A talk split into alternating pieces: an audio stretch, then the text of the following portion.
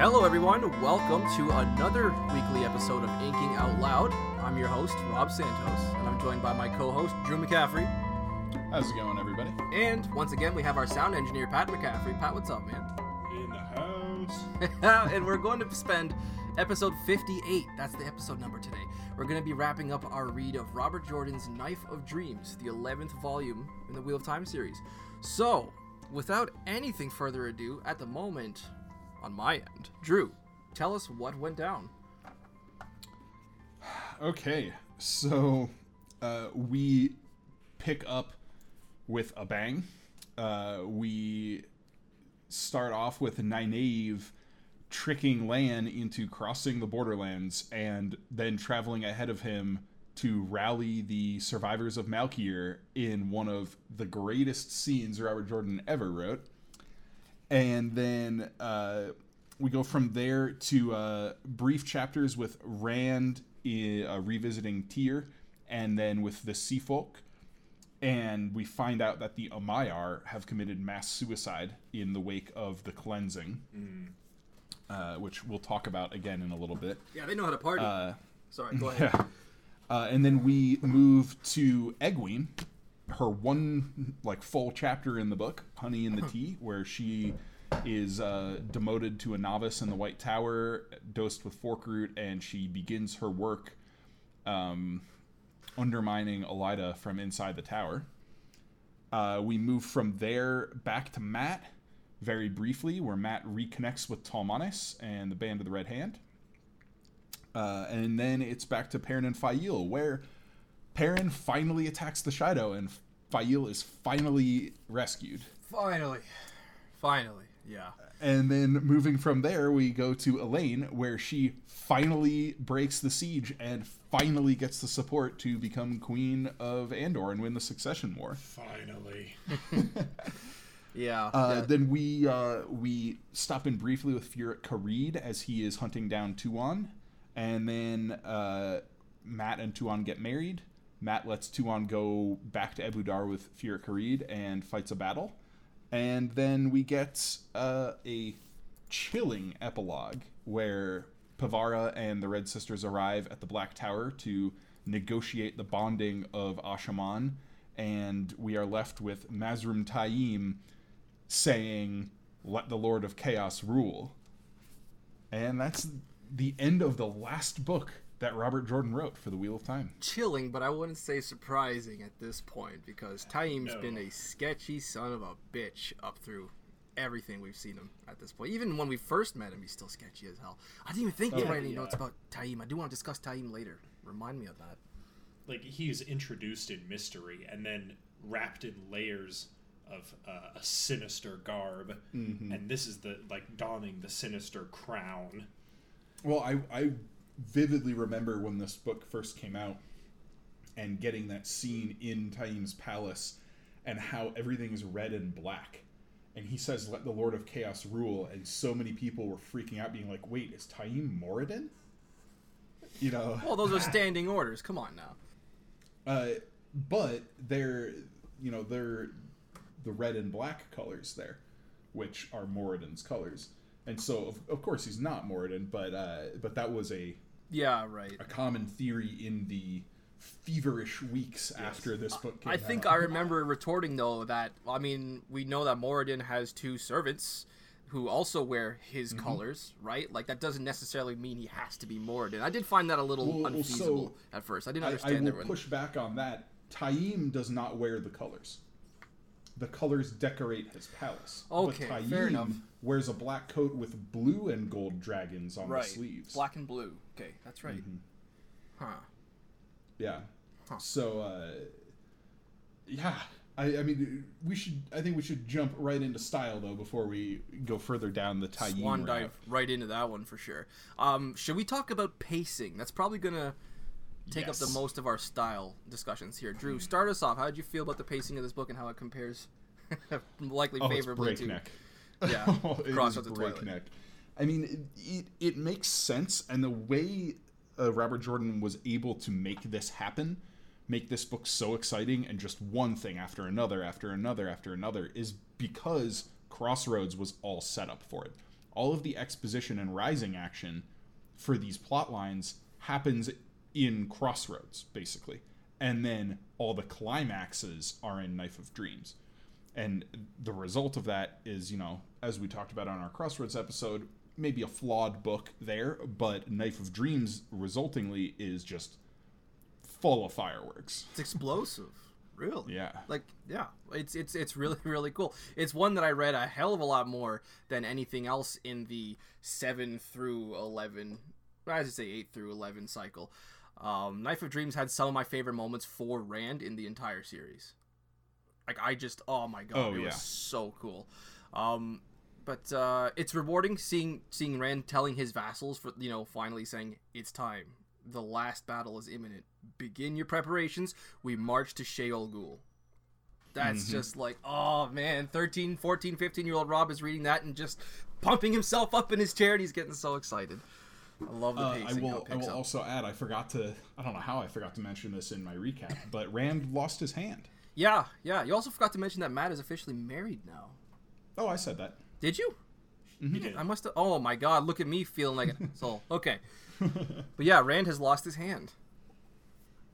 That's that's some crazy yeah. stuff.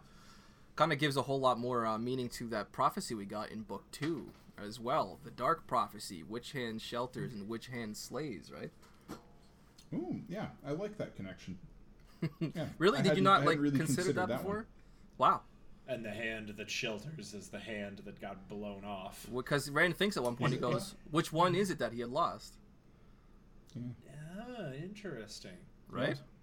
I love that. I That- love all that imagery. I I I totally missed that, but well, thank you for pointing that out. Ah, I- no problem, man. I'm glad I could do it for once, coming from me instead of actually learning something. Uh, well, that's that's what you get when you read the Wheel of Yeah, Time as because an- of all the convolutions. Yeah. And as an aside, I really want to write a metal track now, Pat. You'll rec- you'll, you'll definitely be on track with this. I want to write a metal track called Touche Ol Ghoul. How Oh, freaking I'm cool would with that be, man? Or maybe just I've into Touche made, Ol Ghoul itself, or Touche Ol Ghoul itself. Who is it that just consistently was that Darlin that said that? Touche Ol Ghoul itself. Oh, uh, yeah, I think That's you're getting right. on my nerves now. Uh, it's in the. Yeah, I think you're right. It's in that one that- chapter. That does sound like Darlin. Um, Something he would say for sure. yeah, when, when Rand goes back into the stone. Um, As an aside, Rob, I have made several attempts at writing Wheel of Time metal songs. haven't really come to fruition yet, but it's still very much on my to-do list. I've got like 10 or 15 different riffs that I want to apply to Wheel of Time something that I never got around to actually constructing whole songs for. Because I can't drum for shit. I can't drum at all. I'm just a guitar player. hmm. But so are you, right? Oh yeah, um, but I have a guy. Oh, you have a guy. oh, for my future visit, Uh-huh. we're going to have to write this metal track, man. Hell yeah, man, let's do it. And If do only we it could like find MIDI, somebody uh, to mix and master it, eh? Sorry, yeah, Drew. If only. Drew sounds like he's chomping at the bit here. What's up? No, I, I was just uh, I was just kind of amused by your little Oh. side discussion here. Yeah. Um, I thought you had found I what you were looking was- for. No, I'm just trying to flip through quickly, but I, I haven't found the exact quote. So Um, this is like this not is not the biggest deal in the world. Uh, Yeah. But you know the sentiment I'm trying to get across. I just love that line. I love how it ends the scene. I just love everything. I love- the momentum that it's building. It's just, oh my god! I was so ready for the Gathering Storm when it came out. Really rewarding. Speaking of, you know, the, as part of Oh, our yeah. style discussion, I wanted to mention that, like, while a lot of things are climaxing in this book, the fact that they're climaxing is by itself setting up um, even more, oh yeah, which is a like that's the way to do it.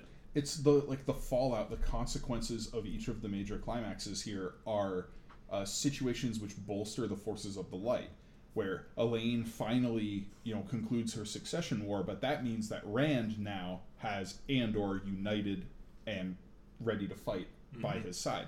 Matt finally gets married to Tuon, and the result of that is, you know, Rand now has one of his yeah. best friends and a ta'veren married and has that link to the ever victorious army.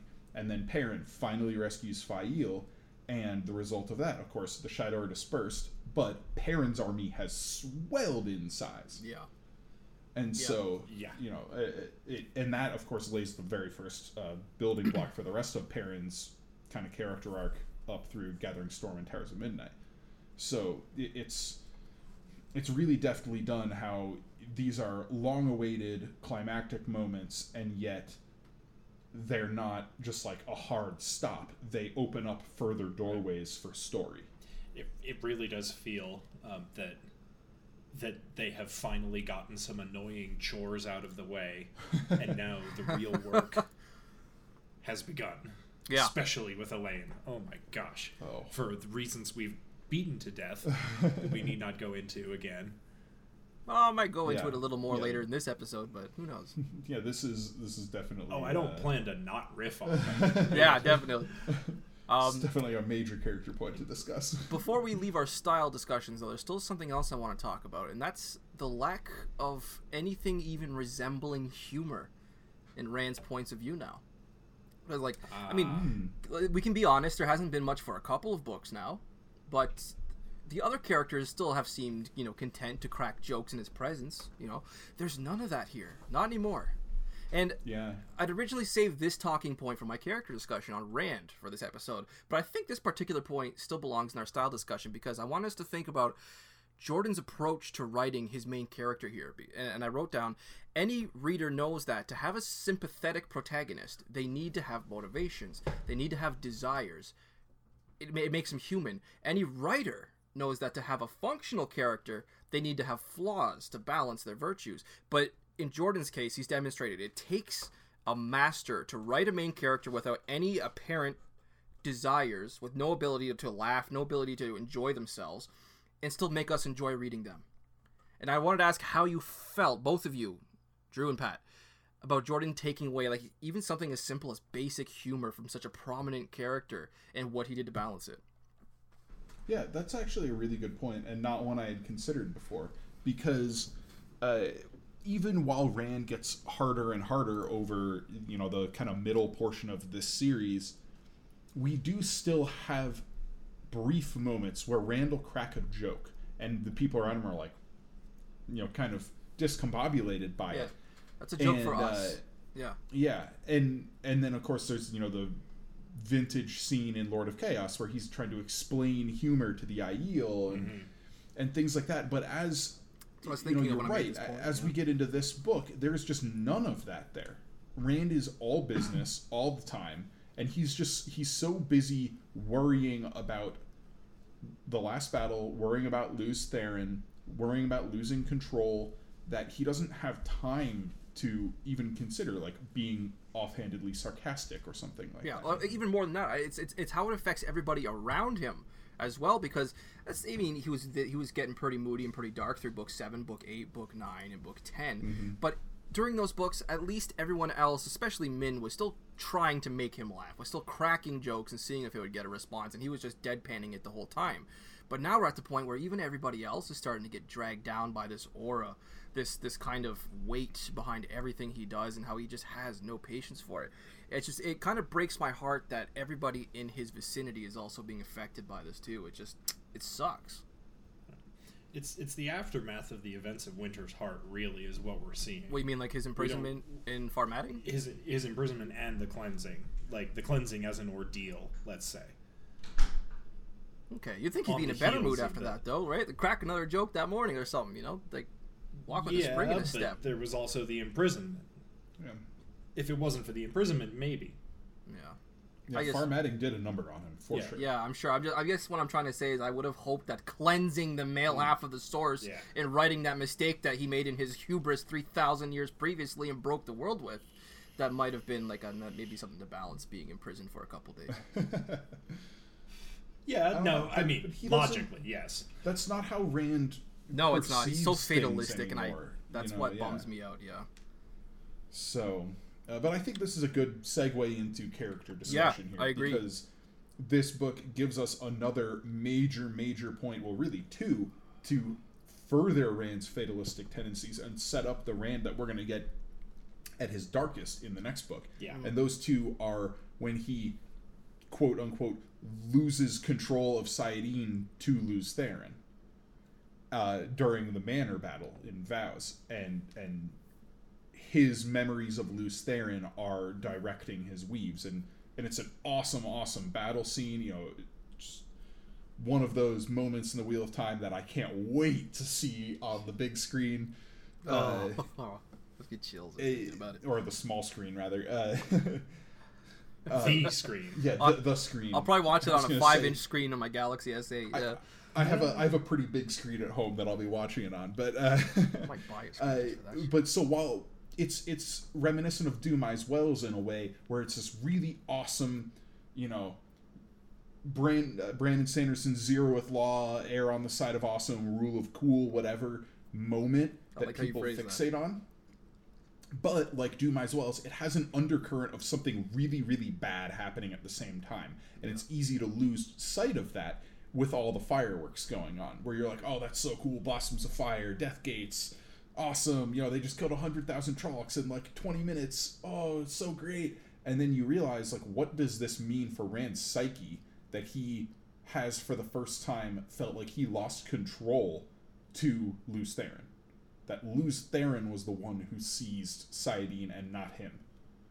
Right. You know? And then on top of that, he loses a hand in an act of treachery Exactly. where he had optimistic and uh, he had hopes. and even more than that, he loses his hand because of Min. Yeah. Yeah, let because that not he be has forgotten. to protect her. Yeah. And that just like it's another nail in that coffin for how Rand is acting to and around other people. Like that he's recognizing this is a seriously major fatal flaw that I have. Yeah. And of, of course it would have been smart if he had just been like no you're not coming with me. End of story. But Would have been smart if she knew that she shouldn't insist on coming where she doesn't belong, but Yeah, yeah. And this Yeah. this scene, uh, you know, we, we could go back all the way like to the beginning of of our uh, episodes, Rob. If you remember that I said I didn't like Min, and this Oh, I a remember. major part of it. Yeah, uh, she over the last couple of books, she hasn't made much of a perceivable difference in Rand's mental state, and here she is the cause of Rand losing his hand. So it's like, and she's Well, just, no, come on. Semirhage is the reason Rand lost his hand. You can't well, blame Min yeah, for that. but Rand, yeah, but he could have dodged it if Min could had have. not been there. But the fact you put that on Min before Semirhage is like, what? Well, I mean, I'm not saying like Okay, Min is the sorry, one. sorry. Maybe I'm kind of jumping the gun on but, that one. Sorry, go continue. with- I, it sounded like Pat was going to jump in there. I didn't mean to cut him off. But Well, uh, Drew and I speak with one voice as far as this issue is concerned. So, so what did Min do wrong? She insisted on. she insisted on going in a in a situation that she had no business being in, Well, she could have because of her presence viewings, there. perhaps. Like See, what bu- here's the By thing. that same logic, what business does she have with his meetings with the Aes Sedai and Lord of Chaos? None. Min is Min is completely useless, and her viewings are completely useless because what she sees is going to happen anyway. There is no changing it, as has been established. So whether she sees it or not, or whether the reader knows about it or not, all of the stuff is going to happen. It's just reading the book, you know. We got a lot more philosophical about Min than I expected to get. That's a good point, though. It's a it is a good point. Sh- Yeah, like she is written and she's in the book in the first place to tease the reader with things, which is fine as far as Mm-hmm. it goes. Uh, it doesn't warrant a place. She will eventually find a use uh, in another couple of books here. But yeah, but even that has the same problems that. well, no, I just mentioned. the the scholar part, where Ah, she's the yeah. one who figures out Hmm. exactly what Callandor is.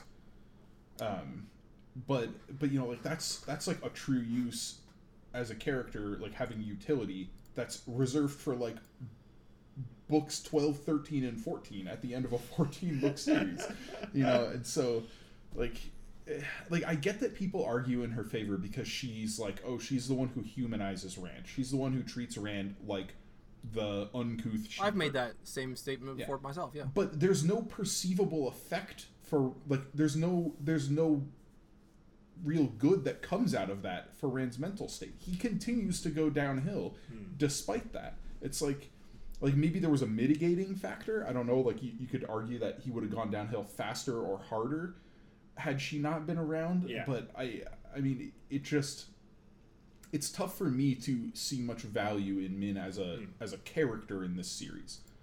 And then that's not to go into the fact that I don't like her personality, but uh, but it is the last min is the last vestige that he doesn't really give up um, uh, on uh, uh, on enjoying certain things like they're still intimate i gather uh, very clearly in this book. Yeah, um, What do you when mean? Matt's Did I- like Did I miss something? Matt a keeps detail? like every time he thinks of Rand, M- M- Rand Is and Rand Min are going laid? at it. Oh, damn. yeah Yeah, Yeah, I like one of the detail. first times he sees That- the colors, yeah. Rand and Min are like naked, making out next to a bed, and Matt's like, that would Oh happen god. to that See, that's one of those ultimate nightmare scenarios. It's like, don't think about pink elephants. yeah, How do you? St- Oh, oh man. man, that poor man. But then Yeah, again, you know, yeah. it's, it's it's probably this, you gotta be saying the same thing for those who are bonded to him as well, like Alanna, like uh, well Elayne. well, she can at least mask the bond. Yeah. but uh, you you also like I, I love what you brought up rob about like the jokes and what because because it that's one of the threads that tie into this subtle undercurrent Mhm. of what's going on with rand and it's it's not just it's not just the jokes like there'll be scenes in other books where rand is enjoying a pipe or a drink or Yeah. a Yeah. meal Yeah, yeah. You know, I hadn't even considered that. I was just talking about humor Rand. myself, but Mm. that's a good point. Well, and Jordan and Tolkien, incidentally, really use things like that to ground the world and to give a sense of goodness and rightness that people can enjoy these simple things and to establish that over many, many books and then just slowly start eroding it. Yeah, and I think uh, to that point, this is a great thing to bring up, uh, which again I hadn't even considered the like overarching thematic importance of this. Things like wine, simple hmm. pleasures, a wine, an ale, a pipe, a good meal, a hearty homemade meal, are becoming harder and harder to acquire in the world because things are spoiling Yeah. Yeah. and that is tied back to Rand and his like emotional and spiritual state because the dragon is one with the land. Mm-hmm. Yep. So it's this you know recursive cycle where the worse Rand gets, the worse the world gets, and the fewer things there are for Rand to appreciate, and the worse he gets, and so on and so yeah. forth. No, absolutely. And you get the vicious cycle. Yeah. Yeah, no, and like, like things are, and then, on top of that, things are really starting to fall apart for Rand at, at this point in the series. in stark contrast to certain sequences that we loved in the last three books, particularly in my case in Crown of Swords. Yeah. He he finds out first off, pardon me, that Weiramon and Anaiyella are a thousand miles from where they're supposed to be, Yep. and they've bungled his negotiations with the rebels in Tear. He learns that I get on the other hand, we have Cinnamon and Tolmeran and a whole bunch of others that are up to a lot of the same, you know, just leaving the responsibilities behind in Illian. The, the Borderlanders are still not guarding the Blight. The Black Tower is now dangerous, too dangerous for him to visit. And it's like, in light of all this, or if you'll forgive the expression, the lack thereof in all of this, it's no wonder that Rand has no time for bullshit like having fun. You know, Yeah. in any Yeah. sense of the word. yeah. So depressing. the weight of power. And it's another theme is that he's getting Oh. more and more powerful all the time. but he's struggling with that power. Of Yeah. course, it's Yeah. uh, you know because as he loses trust, uh, you know this is something we talked about. I think in um, Lord of Chaos and A Crown of Swords, where Rand is starting to learn to delegate, Yeah. right? Yeah. And here we're seeing him like in this awful middle ground where he doesn't have anybody close to him that he trusts enough to delegate, but he has to because he can't do anything himself. And the result is his lieutenants are shirking their responsibilities and things are falling apart because of it. For certain reasons.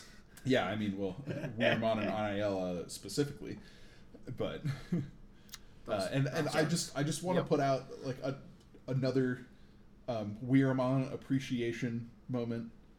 Like Oh? A he's, Weiramon he's appreciation. a great moment? dark friend. Like Oh, okay. I- yeah, no, he's a great dark until friend. Okay. until that moment in Towers of Midnight when you like see his true colors. I was so exhausted every time Weiramon showed up on the page because he's blindingly incompetent. Yeah. He's just he's so stupid. He's so arrogant and and like smarmy and all of this that like That wasn't a word I was prepared to hear today. oh like can't stand him and then you see him like as soon as the game is up Hmm. he like he just changes completely and you're like oh that was all an act and what a great act it was. He went the whole time without rand And suspecting that he was goes to- purposely being incompetent to screw up rand's plans. Are, do you mean that you didn't know Weiramon was a dark friend no until we Towers of Midnight? no we did Okay, I was like, So whoa, we, whoa, we whoa, whoa. first find out, or we're at least given a hint that he's a dark friend in Path the Path of Daggers. Daggers when Yeah. he's talking with That's a big hint. Uh, Because the mask is off at that point. yes, Hmm. yeah, but i it's it's off, but it's off in a way that you can still um, justify it with the way you understand Weiramon's character of this like arrogant Hmm. kind of The bumbling Jerk. fool. Yeah. yeah. um, but eh, like man, what a clever act. Yeah. What a clever act that he he could have screwed up so much. He almost got Rand killed in the Path of Daggers. Credit where credit is mm-hmm. due. Am I right? You know, is yeah, that, and that so- your point that you're making here? yeah, like Yeah. Hard to argue with. I, I don't know. He's he's low key one of the most effective Dark Friends in the series. Oh yeah. If the uh, if the rest of the Dark Friends had been one tenth as competent, the Light would never have seen yeah. a chance. Like like consider how many thousands of Rand soldiers uh, Weiramon got killed attacking Illian on his own. Yeah. Ignoring Rand's orders to, to hold, and he just like, no, I'm gonna go take these border forts, and Sammael slaughters them all. Yeah, and, like- and still to, to keep that balance going for long enough that Rand doesn't just immediately execute him out of frustration. Mm-hmm. Like that's a delicate balance to walk when you're dealing with the Dragon Reborn. Yeah. Right. I, I- you know what? I hadn't really considered him in that light. I still consider him as a fool in a lot of ways, but when you when you when you put it this way, it's really it's really hard not to agree. It really is. Like you Yeah. you make a fantastic point. Weiramon is smart. He's a smart dude. well, and a lot of his arrogance, especially as far as the Aiel concerned, is not feigned at all. Oh yeah, that is true. So it's partially an act, mm-hmm. and partially just who How he, is. Yeah, yeah. and it just happens to complement um, itself so well. It's so, Precisely. Yeah, and, and he is emblematic of Rand's problem with delegation because like Rand doesn't really have many other options, right? So he has to trust a guy who is a completely in at least on the surface incompetent fool Yeah. and beneath the surface actively serving Rand's enemies. So, uh, are we done uh, with our Rand discussion? Is there anything else about a Rand al'Thor that we want to talk about before we get to the Gathering Storm? Uh, or I, I ready? have one more thing, Okay. and that is Rand no longer has Lan now, and this is uh, where we see Rand really start to take a sharp nosedive.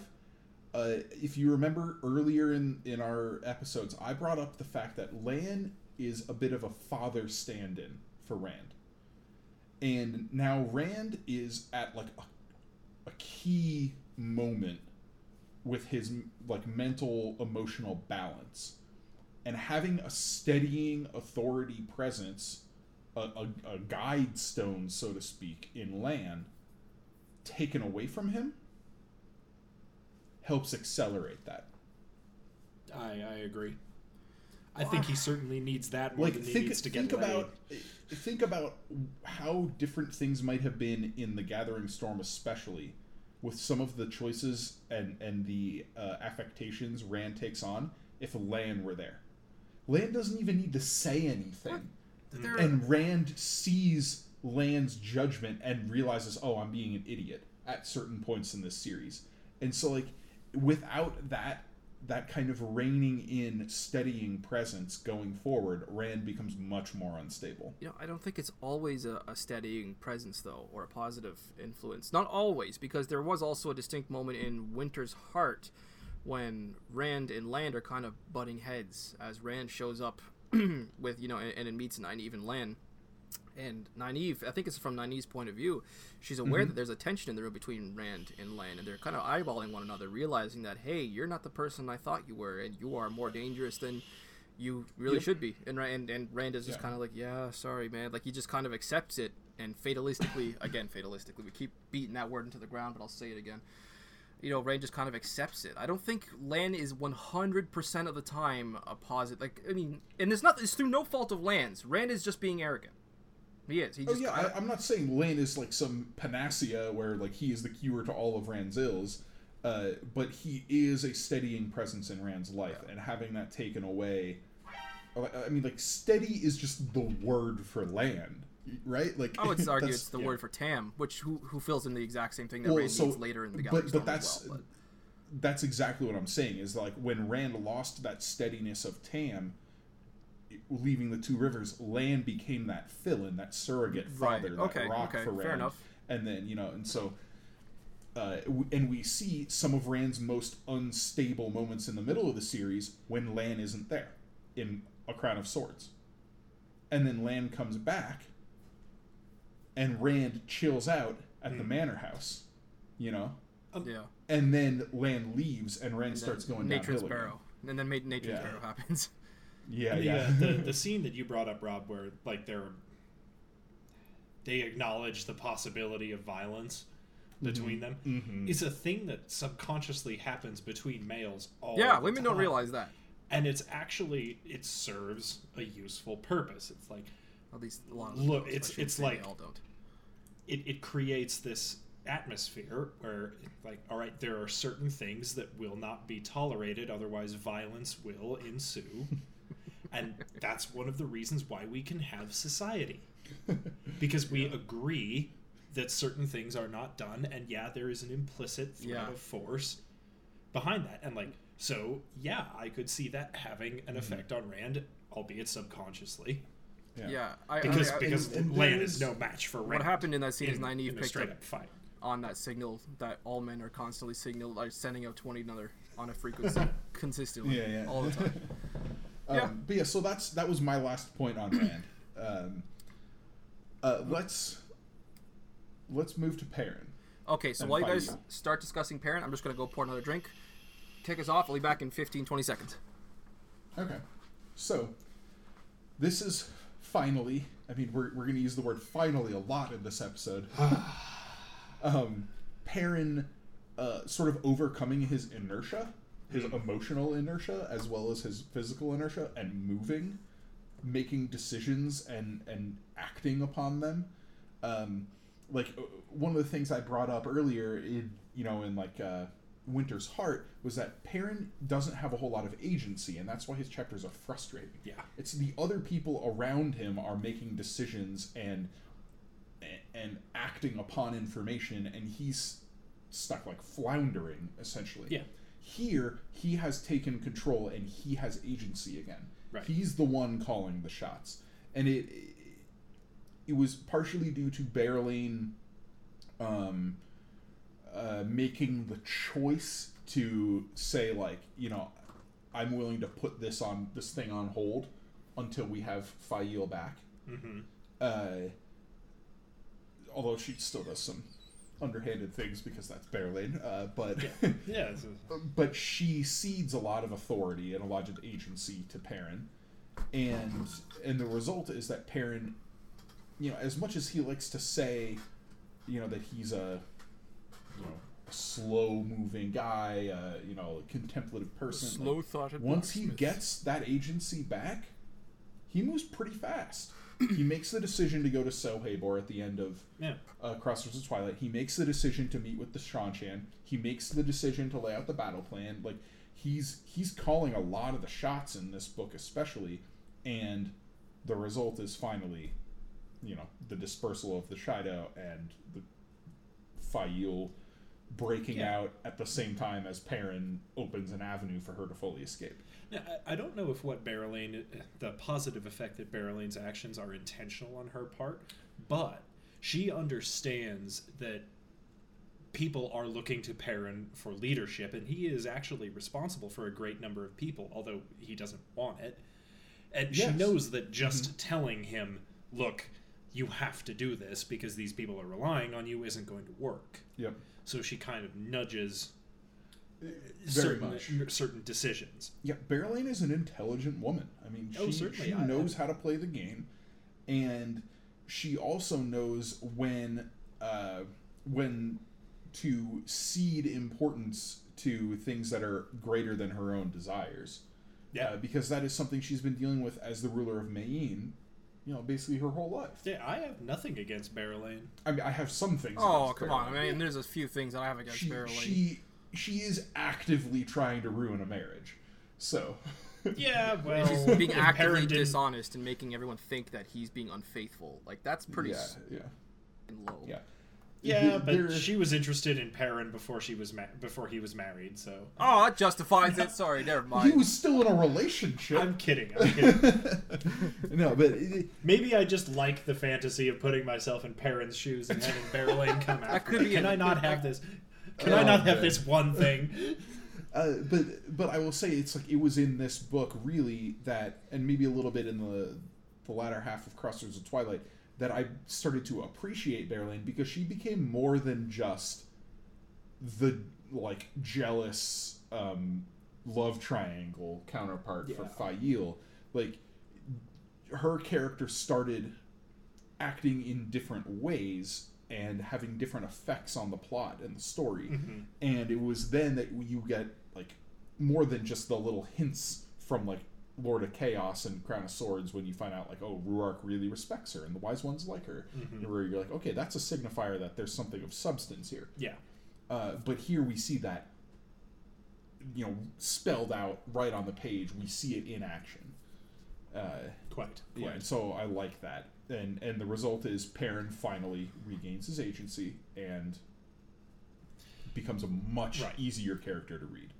And the, I just, I just hate how And, like, represents that agency. It's like, oh god, like he has none without her. Mm-hmm. and to the theme that like where things climax here in this book, they just begin the next set of problems for Perrin. That's like okay, he got his goal done, and now he just wants to quit. Right. Yeah. He, And- he needs to find his his like motivation again to continue using that agency, Right. uh, even though his natural inclination is to just like chill out and spend time on his personal things.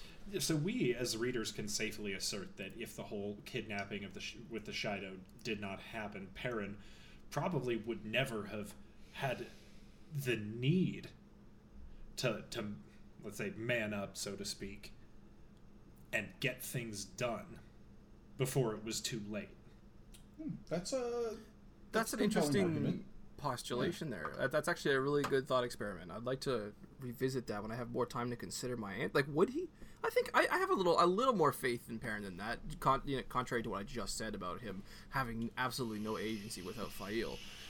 Uh, I mean, things certainly would have gone very differently had Perrin arrived in Altara or Ghealdan and collected Masema, opened a gateway back to Cairhien, and delivered him to Rand. You know, I, I still that's one of my Oh, points of contention against Perrin. I don't know why he didn't press the the issue. Like, I'm sorry, dude, but if if because that's not Perrin, right? And and that's kind of the point of what we're saying is that but like, torturing Perrin Aiel and cutting get- off their limbs is Perrin. Like, I don't. Uh, It's the it's the wolf side of Perrin. Yeah, yeah, that, it, and that was, you know, of course, a very important moment for his development where uh, he recognized his, you know, That his is where he- dependence on violence as an easy out. Um, whereas, like, if he had done that with Masema, it wasn't. It wouldn't have been so extreme that he would have recognized the folly of it and and how he has this character flaw that he needs to address. Yeah. And you know, it was immediately following that scene, that that torture scene where he did throw away the axe, right? yes, it was. Okay. Okay. Yeah, so there's he still something found he there. basically he found he enjoyed it. He found he wasn't sickened Okay. by what he did, and realized, oh my gosh, like what is wrong with me? And remembered Elyas saying, when you start to like it, that's when you'll. You know, I take a little bit of what I just said back when I just said that he has absolutely no fi- uh, agency without Faile. He did demonstrate in that moment Mm, without. Faile that he was still able to make a conscious decision about the kind Well- of man that he wants to be. Okay, I, I do Yeah, I and- do acknowledge and accept that. Yep. and that's what I was saying with like Perrin in Knife of Dreams is that he regains agency in this book where he's the one calling the shots for his army. He's the one who goes out and says, "Yes, we're going to meet with the Seanchan. Yes, we're going to use these resources. Here's how we're going to like play in this battle. Here's what we're going to do." Oh, And yeah. and he is he is finally grasping that leadership and that agency and acting Oh, okay. upon it. I thought you meant he gets his agency back when Faile gets back. You mean he took agency No, back to get her back? He just had to Exactly. hike up his sleeves and get that job done. Okay. No, mm, good You, point. you know, Very good you know, point. what Perrin reminds me of sometimes is Aslan. The lion. Oh, Yeah, there. c- I forget which book it is in the Chronicles of Narnia, but one of the children is talking to Aslan, and uh, they ask him, are, "Are you a tame lion?" And he's like, "No, oh yeah. no, I am not a tame lion. There is no such thing." Perrin, Can't say I've read him. Perrin is Perrin is like that. Like we we get this impression falsely that he's a, a tame wolf, Hmm. but there is no such thing really. Kind Okay. It goes kind of Yeah, against yeah. the definition like of the that. word wolf. Otherwise, it would be a dog. Yeah, Yeah, right. precisely. And Perrin's, well, uh, no no matter what Perrin's' flaws are, he's not a dog. I do love how contemptuous he is of the dog. Every time he sees dogs, too, the way he does in his head, the way he describes Yeah. them too, he's just so contemptuous. He looks down on them so much, just like a yeah. wolf would. That's a nice little, that's a deft little touch that Jordan in, it just inserts there to increase that world building aspect and bring out that lack. I was Oh, going to say humanity, but the lack of humanity in, in his character Perrin. It's, it's pretty cool. yeah. Uh, Rob, do you have anything more on Perrin? Uh, I did want to say like this this chapter marks the end, despite the fact that Drew, you just said this is where he really starts to become a, a, a new person, where where he starts to take control. I did want to say that this this marks the end of a significant chapter in his life, though, because starting in the next book, in the next book, he begins this journey of becoming not just a, a worthy leader, but one who accepts that mantle of responsibility, which for him is a big deal. So I love the fact that Knife of Dreams is kind of that that end cap there, um, or like where where where Perrin is finally going forward. We can say at this point going forward, it's only uphill in terms of him accepting leadership as Right. part of his destiny. Like I, I, I love the first scene we pick up on him with him in the next book. I, this is not a big spoiler, of course. He's just underneath a wagon, I believe, right? He's just like fixing something, doing Oh, yeah, something with yeah. his hands, but he still has a whole stream of people walking up to him and people needing help, and and it's just, it's really cool to see him do both at once. I do like where he's going forward. Yeah, and compare like that scene uh, of where he has gotten to with the beginning of, for instance, Winter's Heart, where nobody is telling him what they're thinking and nobody's bringing their problems to him because they they see him as weak, they see him as like disillusioned and all of this stuff, and like it, it, it is just a matter of him seizing control, seizing the control that has been offered to him, right? Yeah. Um, so. Yeah, and my, my, my very, very last thing about Perrin, I just wanted to point this little tad out here. We get a deft little chronological touchstone in chapter 29 here from Perrin's point of view because Masema mentions Rand, and Perrin sees the colors, and he notices that Rand has lost his hand. And this is the point at which, if I'm not mistaken, going forward, the timelines are, are going to diverge and overlap a tad, and it's going to lead to some potential confusion for new readers going forward. So I just wanted to see if you had anything to say about that, Drew. Um, no, that's a style thing that I'm gonna save for the Gathering Storm. Okay. Okay. Uh, just mark this point say, as where it begins, All, though. Yeah. all, all it is is when the timeline started diverging in um, uh, Winter's Heart, and and then especially in Crossroads of Twilight and Knife of Dreams here, when clearly things are happening at different paces in the different characters' points of view. Um, Robert Jordan was very careful to seed these things in, where like there's a Mat scene where uh, he has the colors appear and he sees Rand talking with Min and Loial, and and that's like in at the beginning of um, uh, Knife of Dreams, and that scene presumably is from when we see Rand talking with Loial in Crossroads of Twilight. You know, like it's he he has these little things in there to signify all right this is when this happens in relation to that and we sort of lose those in uh, gathering storm of towers of midnight and i think that's you know that's something i'll, I'll address more Yeah. in those episodes Cool. but uh, yeah Yeah, that's the end of my Perrin discussion, though. I do have some to say about Faile, though. I actually have more to say about Faile than we do about Perrin's. Okay. uh, Okay. plot line here. So let's get Faile out of the way. Um, I, I do want to say, uh, well, actually, this first point is technically about Morgase. Um, Yeah. Maighdin. If you fi- finally seeing her get to exert herself, and in doing so, save them all by attracting help. Like that was very rewarding. And it's crazy how somebody so weak can affect change with just the appropriate amount of effort. I thought that was very vindicating. I felt very good for Morgase in that scene. Um, yeah, I agree. I, I actually really enjoy that moment where Morgase is trying so hard, you know, overcoming her limitations to do what she can. And that such a tiny little thing is the pivotal moment that allows them to get out safely. Right, because you learn that Morgase, I believe Morgase is the weakest channeler we ever meet in the entirety of the Wheel of Time series, yes? I Androl's de- got a, a huge count on her, I'm oh, pretty sure. Androl's much stronger than Yeah. her. I believe Morgase is weaker than Sorilea. Oh, I hadn't considered Sorilea. Well, Sorilea could, could channel a flame with ease, though. She, uh, you know, in, in at the- at the end of Lord of Chaos, she channeled that flame as that symbol, which was one of my favorite scenes in that whole book. I remember glowing about that, if you'll pardon the expression. But Yeah, yeah. I, yeah, I don't think uh, uh, Morgase could easily channel a flame like that. It would be a lot more tremulous. It would Right. be a lot more Yeah. unstable. I- or at least think- maybe she might not be weakest, but she's the least experienced. Sorry, go ahead. Least I think she is the weakest. I'm pretty sure Sorilea is stronger than her, but they're I mean they're both very very weak. Um yeah. I would assume if there's any difference in strength between the two, it's just in terms of experience. Sorilea has at least clearly been, you know, practicing I kind of wonder ability. I wish I had my companion on me I right have it right now, behind me.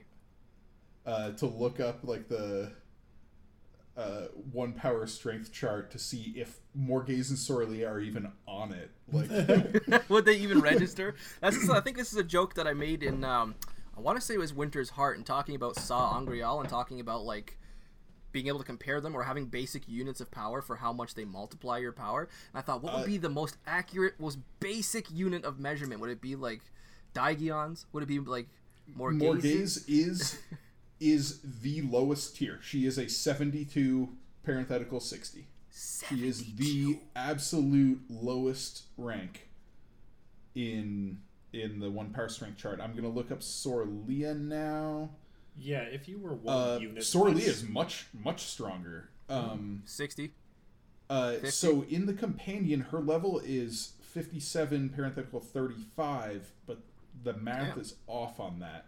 So it would be either 47 35 or 57 45. I 45. still don't understand the Uh, which- parenthetical. I, I always ask you about So- this, and so- you always explain it to me, and then I'm, I forget it by the next time it comes up. Yeah, it, basically there was like an original strength chart for um, the highest level of Aes Sedai strength before the Wonder Girls came along, and so in that, uh, the parenthetical, um, that's Okay. like you So the know Wonder that, Girls that would be are- like. So so so the the parenthetical is like the additional twelve above, and the Wonder Girls like Nynaeve is is like a, I think she's a three, and that's plus nine or plus ten. Above like so the in the original chart that Robert Jordan made, uh, Elaida, Siuan, Warrain were one. They were rank one. What? Really?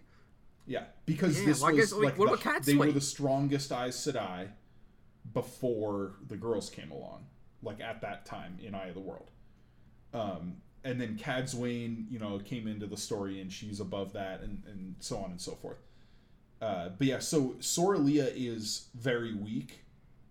Um, I, I agree with this article. This guy's arguing that she's probably a 57 out of 72. Um, so she's, but sh but that still makes her like over a dozen ranks higher than Morgase. So Yeah. So I say, as far as Morgase's strength goes, relatively in the one power, if she could channel any less, she wouldn't be channeling. Yeah. correct. Yeah. Interesting. Interesting. Uh, but we're still talking about Faile here. We can continue with Faile. Unless, sorry, was somebody about to jump in there? Just a little uh, Go ahead, man. casual casual aside that in a series where there's so much of epic proportion, and people are protagonists and antagonists wield godlike powers. It's nice to see that sort of Tolkien kind of character. And to quote from The Return of the King, when the wise fail and falter, it will be the weak and the small who save us. Mm-hmm. That's kind of like Morgase, in my opinion, That's and a few other characters as Yeah. well. Yeah, that that, go, that ties back to the point that I made at the beginning right here about Morgase. It's just it's insane how someone and uh, it's so gratifying to see somebody so weak affecting change like this just because they put enough effort forth. Uh, forth. It's Yeah. just it's awesome. Um, Yeah, it's most gratifying. Yeah. Okay. About, about Faile herself, though, I, I do want to say it, it's it's great that she's that she's free now. It's it has been tough to read her captivity. I have sympathized for her in that regard. I don't know how I feel about her fatalistic attitude toward Rolan's rescue, though. The, the way she thinks, I may have to do whatever it takes. It's just he still doesn't read to me like he requires her to be with him, or at least to help her. You know, and he definitely doesn't give me any rapey vibes or anything like that. He, he might be pushing himself a little, laying it on a little thick, pushing himself a little forward too much. But I don't know if I really how I feel about Faile's immediate assumptions. Like, well, I'm probably gonna have to sleep with this guy. Oh, that see, that is very much the impression that I got. And I know, and I wanted to hear you justify that. Like, well, what gives you that impression that he's going to be a predator in that it's way? just it's like just the way he acts. And, and it's like, that's such a nebulous predator. thing to say, predator is a predator is a um like uh, like he's manipulative. Like he knows he's in a position of power, and maybe you can argue like this is this does make him a predator. But like he just he knows he's in a position of power. He knows he has leverage. Like. And he totally wants to get in Faile's pants, and I- so he's like, I don't know. I ag- oh shit. What was I just about to say? Damn it! Like I agree that he's being inappropriate. I absolutely agree with. Or agree. I agree with the fact that he's being inappropriate. but I don't agree with Faile's assumption that well, I'm gonna have to get this guy laid. I'm gonna have to give myself up to him. It's like he hasn't really. I don't think he has given her enough reason to make that immediate assumption. He seems to hmm. genuinely care for. her. And I don't know. I don't know. Well, okay. See, I don't know how he could genuinely care for her. He barely knows her. Well, he hesitated when he heard Perrin's name, despite the fact that he was about to die. He had to defend himself. Yeah, that's like a surface level detail. He knows he's married to a guy named Perrin. and like- it led to his death. That was instinctual. Like that was, I don't know that. Nah.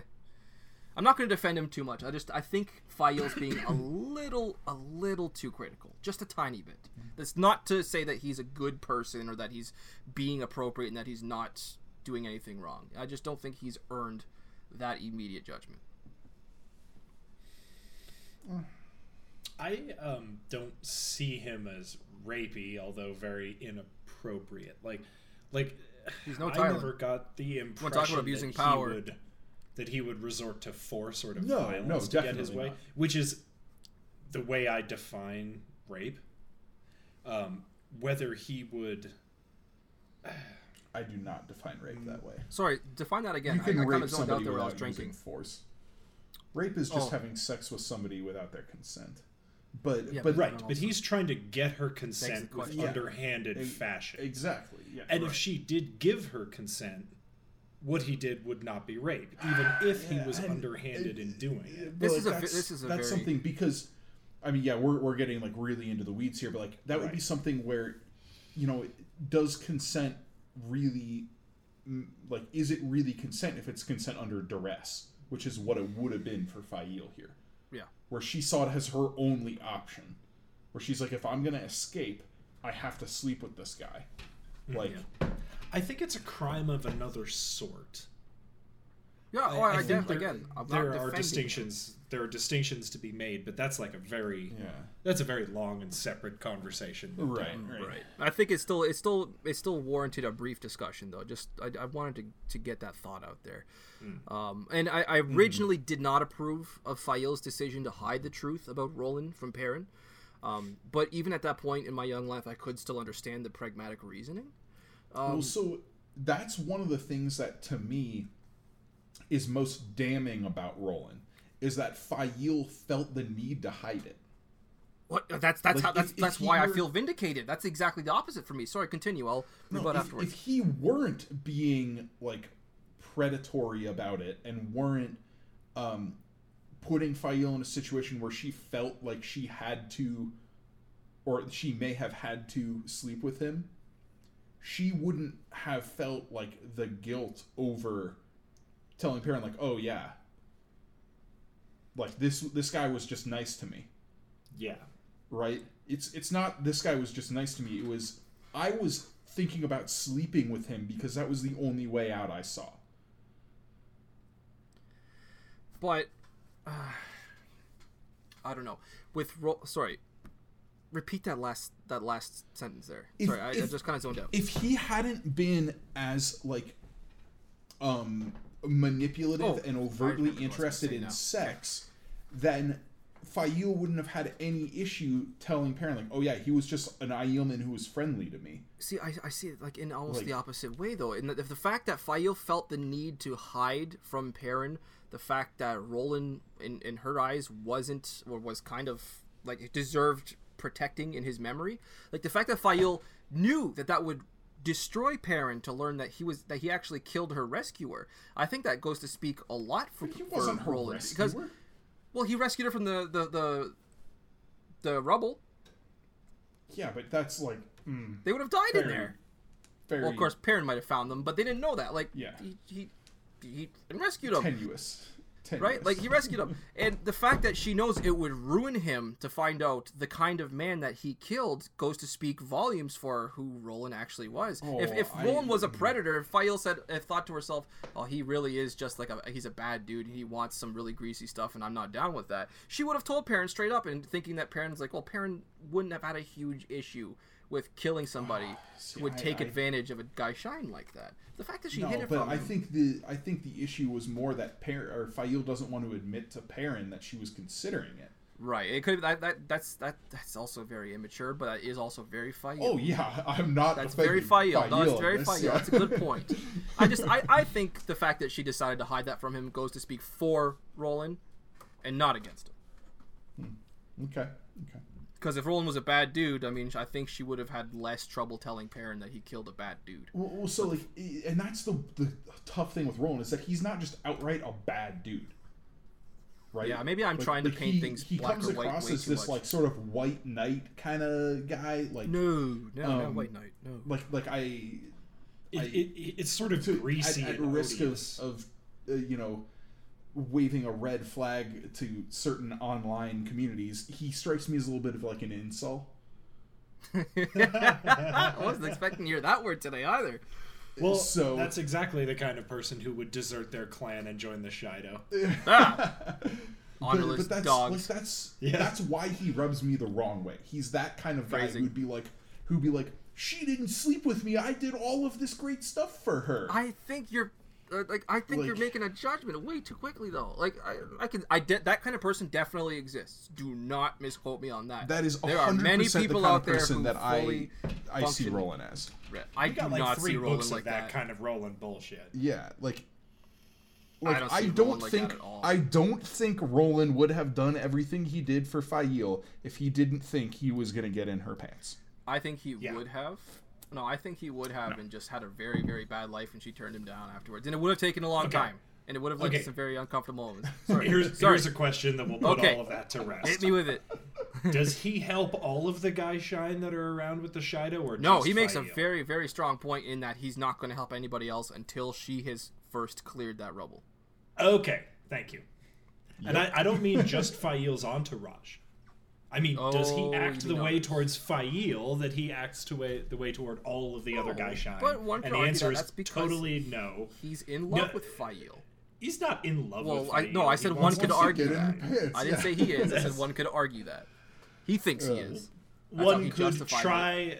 One could try and assault a manor Yeah, house I- that I'm contained saying, Randall he had a and clear Looney. ulterior motive in helping her. He Yeah. was trying Yeah, to I just don't think that ulterior motive was as sinister as you guys might think it was. I don't think the Mm. desire to get laid is necessarily sinister. Mm-hmm. I think it is sinister in all of the specific details that are going on in the situation with Rolan and Faile. Yeah.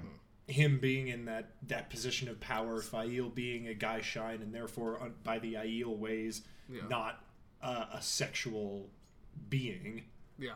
Um, I- all of his manipulations, his his offers of assistance, just so he can get what he wants, etc., etc. Yeah. And a few minutes ago, I did say I originally, as a young teenager, I didn't approve, did not approve of Faile's decision to hide that truth from from Perrin about you know the entirety about Rolan.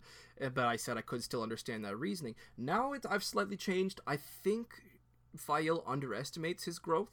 It may have shaken him for a few moments to learn that he just killed a man who was himself claiming to be in love with Faile, and that he had also just saved her life apparently moments previously. But in time, I'm pretty sure Perrin would have come to peace with that fact. To be frank, the Shaido had been rampage like rampaging across the entire world. They've been taking captives for who knows how long. It might not have even taken very long for Perrin to get over it, a few days perhaps. But um, then again, we would not have another cause for tension in their relationship between him and Faile going forward. So Yeah. who, who knows I- how that would have turned out? I think she made the right decision because that means that it's coming to an end. Like it could have gotten drawn Yeah, out longer yeah, than it had. that's but also a fair because point. she tries to hide it. It just it kind of Because I feel goes like the away. fact that she hides it keeps it going. Because then there's another secret to be told in the future that eventually Well, has to come yeah, out. but it doesn't. It, it, it doesn't become this long drawn. out honesty, thing, just honesty. Be so honest in your relationships, everybody. Come on. Communication Yeah. is key. But then again, these are 17 and 19, 20 year olds, could so they're not. you could just say just communicate to everybody in the Wheel of Time, and the series would be Yeah.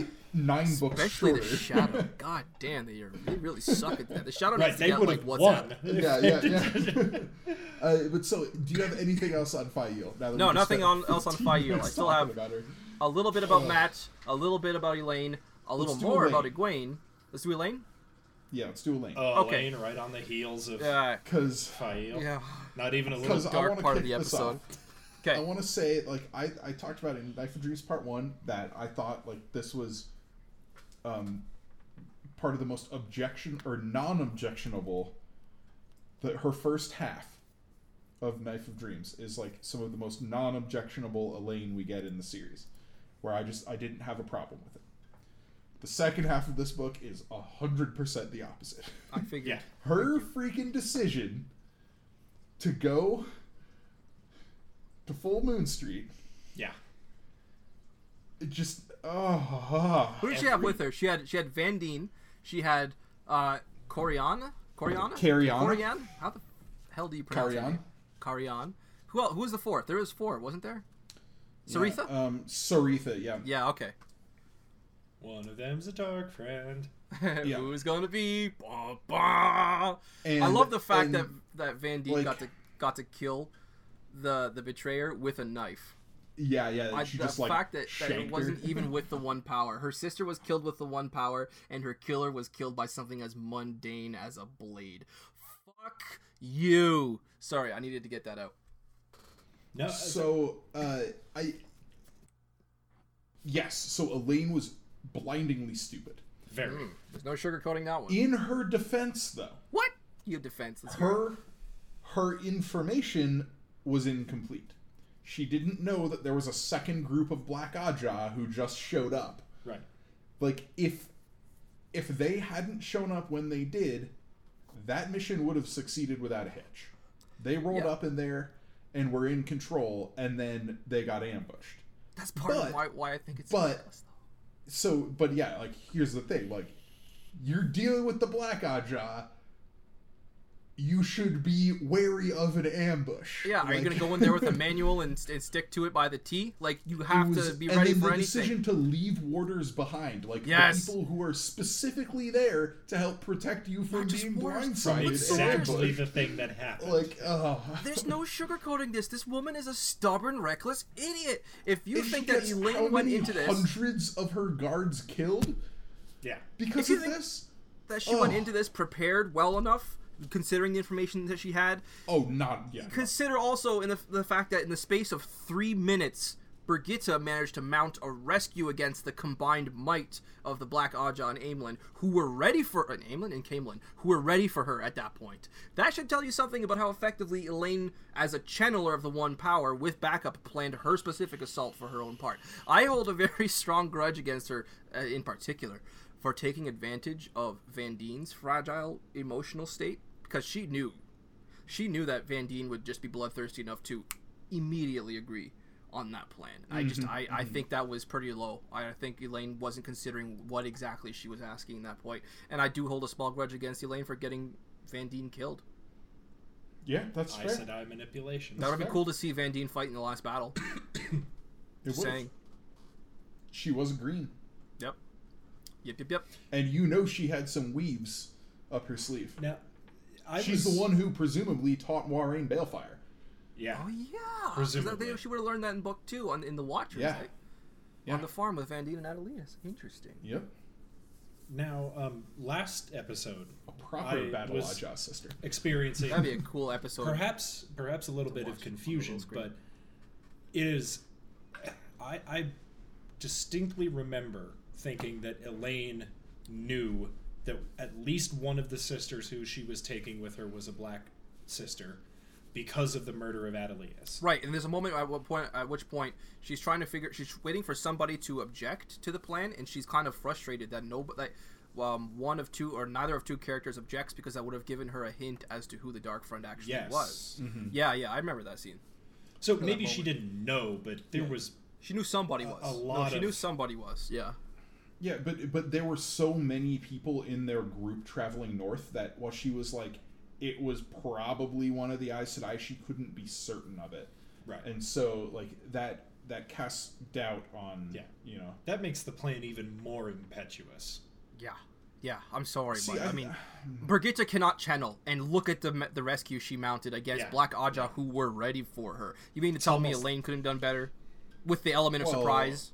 Like, come on. Yeah, I, yeah, she definitely could have, but I'm not gonna like Birgitte you, was acting out of gonna- desperation here. Like her, yes, she rescued Elayne, but Then at again, tremendous cost. Elayne like- was trying to be subtle. Birgitte was not concerned about subtle uh, subtlety at that point. That's a good point. Yeah, like the, there, that that was not uh, a, a particularly um, deft extraction of Elayne here. Uh, it was. But yeah, yeah, I'm, I'm, th- I'm through talking about her. okay. yeah, that's the only So, point that I had written about Elayne, honestly. I want to talk about Egwene. Okay. And I'm just going to lead this off by saying this is the best, hands down, no contest, the best Egwene we get in the entire series. I love Honey in the Tea. Oh my god, I was not ready to you say. Phenomenal. Okay. Phenomenal stuff. I am so glad that you said that because I started off my points by saying I think this is where Drew and I are going to diverge for a bit in our opinions No. about Egwene. Nope. Um, and we actually had a commenter on our in our Inking Out Loud podcast Facebook group today, thinking I hope Drew gives her you know some slack for this part. But Drew, you're saying you definitely do approve of Egwene for this sequence. This chapter is phenomenal. This is when Okay. every virtue Egwene has is on full display. She is a complete badass. I I love the way she um like takes her her unique approach to things and tempers it enough that she doesn't, you know, screw herself over, but still uses it in ways that wrecks everybody who tries to like you know shove her down here Yeah. this is this is just pure um like sticking it to the man it's so good Yeah. the one scene when you know she's Sticking it to the man. I think she, she does the those exact words. 14 different weaves at one time and like that that obnoxious accepted is just like You can't, you can't do like that. yeah. Yeah. she's like freaking out and like she's like what do i even do? Like go get nice and doing like with Forkroot, presumably, right? yeah, no it is with fork root and she talks That's about how like the because there are the seven colors for the balls and the seven colors for the rings. And so there's seven and seven 14 weaves but they're all like really pale. And she's like just because i can't channel a lot of the power doesn't mean i can't split my weaves. Let me show you how much just I am flexing. on a completely She's oh, just yeah. flexing. I love it. Oh Like, yeah. She, she's like, you're you're trying to lord it over me as some lowly freaking accepted. I'm one of the most accomplished female channelers in the world. Get on my level, bitch. Yeah. Yeah, Like- I- okay, good. I was gonna say like this is Egwene saying, "Sit the fuck down." Like yeah, yeah. You you know even- who I am. Yeah, And- you cannot then even observe just- my level. she has all of this badassitude throughout this chapter, and then for the first time, the vindication. She takes the sip of the tea, and there's honey in it, and she just has this little smile on her face. Yeah. knowing the seeds are planted and they are sprouting.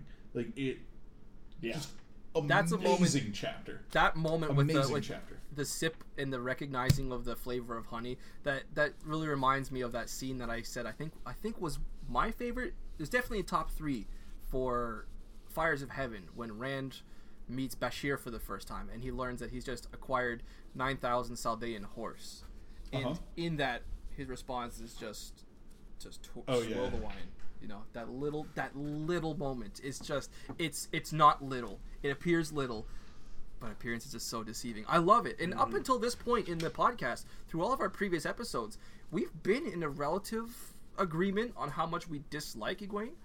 Um, there have been a few points where I decided to speak up for her. I don't remember if you ever have, Drew. I have, don't yeah, a couple of times. Actually, spoken up for her a I- couple times. I think- every time I've surprised you. No, I think I think it was yeah. I think it was when um, she was Dragon training Reborn. with Aviendha. Oh, Dragon Reborn. Uh, and, I was gonna say training with Fires Aviendha Heaven, yeah. in the Uh, when they run the running laps. around the Yeah. Wise Ones camp. Yeah. Yep. Um, like Egwene's like undermining of Elaida in the tower is just so well executed as a character and as as like just as as a plot point from on Jordan's part. Like in a position of complete powerlessness, this character manages to assert herself as a leader and consistently spoke Elaida's wheel. And she only gets better and better at this as we head into the next book. This is something actually I will retort with. I think Egwene is even better in the Gathering Storm.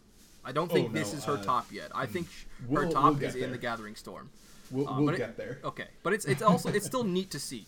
It's still very very neat to Yeah. see. But the So Gathering the, Storm the one is my thing favorite I'll. I'll say, like with Egwene in this book, is that when you say she's powerless, I She's not don't think that's true. Okay, yeah. Because she still has the world of dreams. She is still in communication. If she, But she wanted, chooses. Oh, she hasn't. if she wanted, she could yet? just say, "Hey, I'm in this room. One of y'all open a gateway. Come get me." Is this not the novel where where uh, Egwene tells that It is. Elaida that she has access Oh, to the world no. of dreams? Uh, well, so she tells the Aes Sedai, she tells like Katerine Alruddin at the Oh, beginning, she's like, I'm a dreamer. She tries to warn them of the Seanchan attack. Yeah. Um, and they don't believe her, you know. They just you know scoff it Uh, off. Yeah, of course they yeah, do. she's like, you can ask Leane, and they're like, well, we will, and if she doesn't back up your story, you're gonna get punished. And uh, but uh, no, so this is the book that she tells Siuan, don't get me, don't come get me. Yeah, yeah. Don't come get me. Yeah. So, but she has that option. If she wanted, she could just say, "Hey, I am in this room in the novice quarters. One of y'all open a gateway and come get me." And like the tower has no idea to protect against that. Like, Yeah. like she she'd be out in a moment. Yeah. That that, Like- that that context is why what she does is so badass. Exactly, yeah. And so th- this is what I was saying, like where she takes all of her her virtues, all the best things about Egwene, she tempers them enough that they don't become vices, which they do become at certain points in the series, where she goes like so overboard with her strengths that she like becomes very egotistical and, and hypocritical and things. But but here she is so smart and so effective. Like it, it's tons of fun to read Yeah. because she's exposing all of the flaws and the arrogance of the establishment of the White Tower. like we've been we've been seeing the Aes Sedai grow from these mysterious, super cool, magic using, you know, powerful women at the beginning of the series, and then as we get to know them more and more, we realize just how petty and human they are Yeah. and we've been waiting for Aes Sedai as a whole, as an institution, to get their comeuppance. And Yep. this is when it happens. In- in- this in is part- when, yeah. So no, so continue, finish your uh, thought. Well, this is when Egwene ex- exposes all the flaws of the tower. Unfortunately, she then forgets what she just exposed in, in a couple of books and, and reiterates all those flaws, but uh, In a that's couple of beside the point. Yeah, the, yeah. the problem with every revolution is not perpetrating the sins of the previous regime to a much greater degree. This That- is like that's never happened yeah, before. not once, not once. but, Yeah, but yeah, so I, I I have basically nothing bad to say about Egwene in, in this book. a big part of how of why Egwene's attitude here is so effective is just because of the element of surprise. Like she is expected, like this reversal of expectation mm-hmm. that Egwene is is playing on is brilliant. She's expected to become that just this soft-spoken, meek, trying to avoid any kind of punishment, know that she did something wrong, and please have mercy on me, kind of attitude. But she ends up being nothing but competent. Like she confronts mm-hmm. Beonin about her betrayal, leaving the other woman shaken. Um, she's Yes. chatting with Silviana, and I'll, I'll admit I found that a little bit like unrealistic, not unrealistic, maybe just Oh, I surreal. thought that was so in character. I, I, I don't know. It. The fact that Silviana's an Aes Sedai as well. The fact that she just mindlessly starts chatting without realizing what Egwene is doing, I found that to be a little. I don't know. because it's so ingrained in her. So two things. One, it's Aes Sedai are used to people groveling, and when they don't grovel, there's a reason for it. And two, Egwene is really powerful, and Okay. Aes Sedai have this ingrained one power hierarchy. And so to Silviana, it's easy for her to slip into, you know, these deep seated expectations when Egwene doesn't act like a novice. She acts like an Aes Sedai. And so Silviana's natural reaction is to treat her like an Aes Sedai who is stronger than her. And so she's like, she's predisposed to converse with Egwene. And then, of course, she like realized, she's like, oh, no, like, what am I doing? You know, and, and she's like, well, I gotta, I gotta slipper you mm-hmm. even more now, you know. I feel like the noticing should have happened right away, though. I'm not saying it shouldn't have mm-hmm. happened, but I, the, how long it went on without without Silviana noticing, it kind of makes me go, "Come on, well, Silviana." well, and here's and here's the like the third angle is that Silviana recognizes the issues at like at present in Yes. the White Tower, It- and when Egwene is addressing them, Silviana hasn't had this outlet. She's frustrated, True. Yeah. you know, and It so when she has an outlet to to in the future. address her frustrations, Mm-hmm. Egwene is talking about something that genuinely is of interest to Sylvia. mhm. And Egwene's approach with all the different Aes Sedai, um, how uh, how she works her way into them. Let's say, like you know, when she's talking to a brown, right? she'll have a certain tactic that's different from a green. and and cetera, we will we will address this again in the Gathering Storm. But, But, uh, uh, a con- as a contrast uh, to that, though, take the novices. The novices are not used to operating under this kind of hierarchy of the one power and, and having this expectation of obedience. The novices are brand new. They're fresh. They're weak, and they're so reverent of Egwene. It's it's kind of Oh, yeah, cool. It's, it's kind of like cool, but it's also a little model. how she is the most punished person in the tower. They just got there. They don't have any context for just She's what Egwene has been and through. how is she handling the punishment? She's not buckling under it. She's she is like in this book. She is a paragon of virtue for for the novices. They're like this is somebody I know can what? only aspire to be like. if they had a competent Amyrlin, maybe my point would be a little more valid. But the fact that Elaida is so clearly unhinged at this point, maybe I shouldn't be so surprised that they would gravitate towards Egwene in the way that they do. Well, and they're novices. Like that, their their natural inclination is to look toward authority. Mm-hmm. Right, and, And- Egwene in a and when white they dress is kind of hard to see. Well, but she's one of their number, though. And so That's when they point. see one of their number not only approaching the bearing and authority of full Aes Sedai, but exceeding them, they're like, wow, this woman is I can see them being inspired, but reverent is kind of what bothers me. They're just like, But it doesn't happen right Oh, away I think either. I it's not that easy. reverence is a natural uh, outgrowth of you know being of inspiration. sure, okay, you can, I could, I can see that. Yeah. Might be tempted to agree. Um, that Yeah. does wrap up my Egwene points, though. Okay. Uh, Pat, did you have anything more? Yeah, I just wanted to mention that this is Egwene's Aiel coming out in this whole section. Uh huh. Her whole attitude is an Aiel attitude, Uh, and that's what rocks the Aes it Sedai is. on their I will say this: it is her interpretation of an Aiel attitude. Sure, sure. That, that was Okay. Fair point. the I- Aiel, the the Aiel get their revenge. I think that leaves us with Mat, yeah. right? Woo.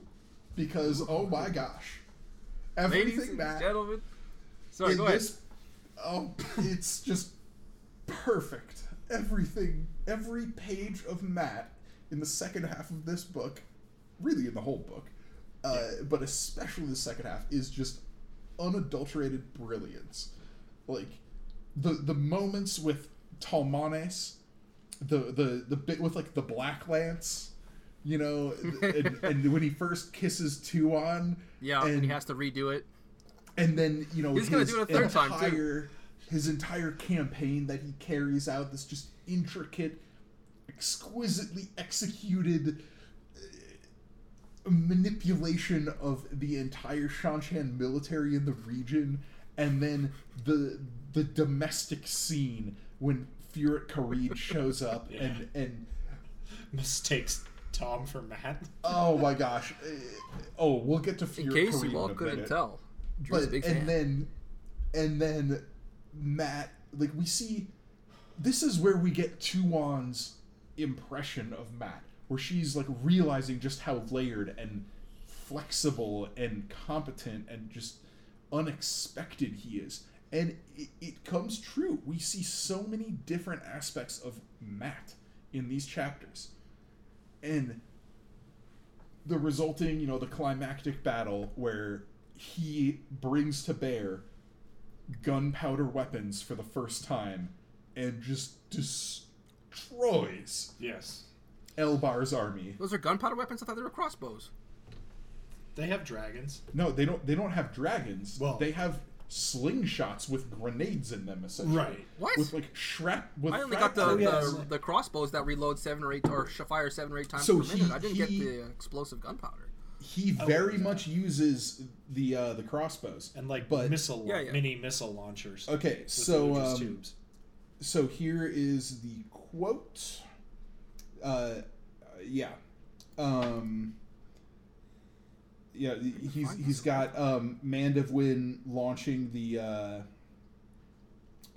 you know, launching the crossbows and all that, and then as they get closer, where is the line? I love the Seanchan reaction to those crossbows as well. It's like, oh, So, sling men, Mandevwin shouted, loose at will. Front rank west, loose. And then slingmen along the western rank shifted their sling staffs so they could touch the fuses coming from the stubby cylinders to the slow matches held in their teeth. The dark cylinders flew more than a hundred paces to land among the onrushing horsemen. The slingmen were already fitting more of the cylinders to their slings before the first fell. And then, you know, Aludra had marked each fuse with pieces of thread to indicate different burning times, and each cylinder erupted with a roar and a burst of flame, some on the ground, some as high as a mounted man's head. The explosion was not the real weapon, though a man struck in the face was suddenly headless. No, Aludra had wrapped a layer of hard pebbles around the powder inside each cylinder, and those pierced flesh deeply when they hit. He he's using frag grenades. yeah. okay. I love I love the terminology that they come up with too to describe these things that we already know. Slow matches. Yeah, yeah. I love that. I love that. That's so awesome. Yeah. So okay, that's a little detail I missed out on. Oh my gosh, just everything Mat. Everything Mat. And then what makes it what puts it over the top is Furyk Karede. the Cup of Kaf chapter, when Karede goes and Yeah. meets with, you know, the the banner general and, and has this conversation and he's like dealing with the the like hostility toward the Death Watch guards and, and kind of throwing his weight around as a you know outranking the guy like halfway mm. and all that and then and he finally gets the guy to break down what's going on with Mat's campaign and he like unrolls the map and he's you know showing him like all the engagements and the movements and things, and he's like, "This is incredible! Like, how is this possible? There are so many of them."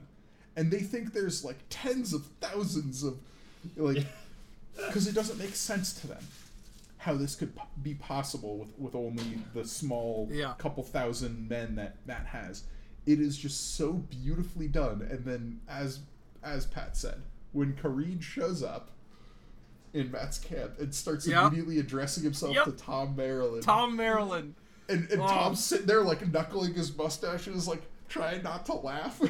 Oh man, you're so close, but you're so far. Yeah. and, and then uh, just Furyk Karede. Getting that scene from Karede's point of view instead of from Mat's point of view or Tuon's point of view was a stroke of genius. I- I- Yeah. It's so good. It's Yeah. so good. And then the descriptions where, like, he says he feels like Hartha just kicked him in the gut. Yeah. And then he's like, no, no, not Hartha. It feels like Eldazar, my horse, just kicked me in the gut. Like, oh, and, and the fact that Tuon uses the exact wording, you know, bloody Matrim Cauthon is my husband. Mhm. It's perfect. Yeah. And oh. And oh you know, Speaking gosh. of Tuon, ladies and gentlemen, Matcham Cauthon is a married man. Yep. Let the weeping of every fine maiden ring forlorn across the land from World's End to Shara. You know, Oh, he is taken. so good. Well, you know what? the thing that makes Mat and his love story so great in this book is Tuon. hmm Um, to, the the kind of woman Tuon is is about the only woman who could actually handle Mat. No, no, no. I Oh, agree with I agree with that. Tuon was definitely at her best in terms of their relationship in this book. I do think I that. think. I don't know if I would say she's the only kind of woman who could handle Mat. I like I Aludra. think I'm still she's shipping the Mat only and Aludra. kind of woman Mat could be engaged with. Thank I you. think Thank you. Mat That's a better way to say it. Lose, Like Mat would essentially lose interest. Yes, he would get bored of Aludra, of Tylin, Sure. Yeah. Of any of Yeah. of Betsy at the He, dance. he Mat needs somebody who can engage him Yeah. on his level, and Tuon, like Mat, is a person of surprising depth. Yeah. Speaking of which, Tuon's best line of all time occurs in this book. Do I Oh. remind you of your sister toy? Oh Oh yeah, yeah, yeah, yeah. Mat just like, okay, listen up, little one. He's like, all right, He's like, up. he like takes his hat off. He's like, all right, it's He it's was going gonna go in for a third one, but she stopped him too. yeah. Uh, I love how we got that line is amazing. following that. Although I will say another one of my favorite Tuon lines, also in this book, from the first half. Like she puts her mug on the table. Guard this until my return. He's like, "What? Where are you going?" She's like, "To do the necessary, toy." Yeah. And And- Tuon for me, oh, in this book was I- at her best. That, there's no two Yeah. I like more than this Tuon. Going forward, I just, oh, I'm so Yeah. frustrated. when she gets away from the Seanchan and all of the bullshit, that, Yes! you know, i- in their culture, she's she's pretty good. Yeah. She's awesome away from the Seanchan, but as soon as she gets back in command, she becomes a bitch. She's cold. She's heartless. She's she's a statue. She's disrespect. I just Yeah, yeah, yeah. I wish Mat Yeah. could be with Knife of Dreams 2 on instead of I having to wish- be with yeah. Fortuona. I wish Oh, yeah. knife. I wish. I, I Knife of really hate Dreams the fact that Mat ended up with for the next Fortuona and not I with am Tuon. with you, Pat. Yeah.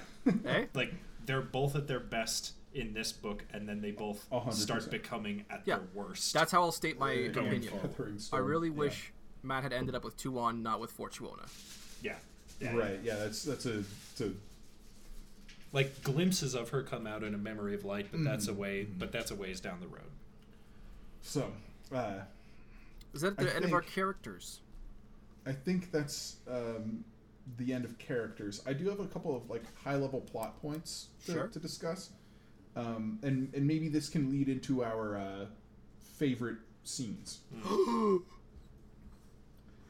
favorite scenes was tough for this book. Yeah.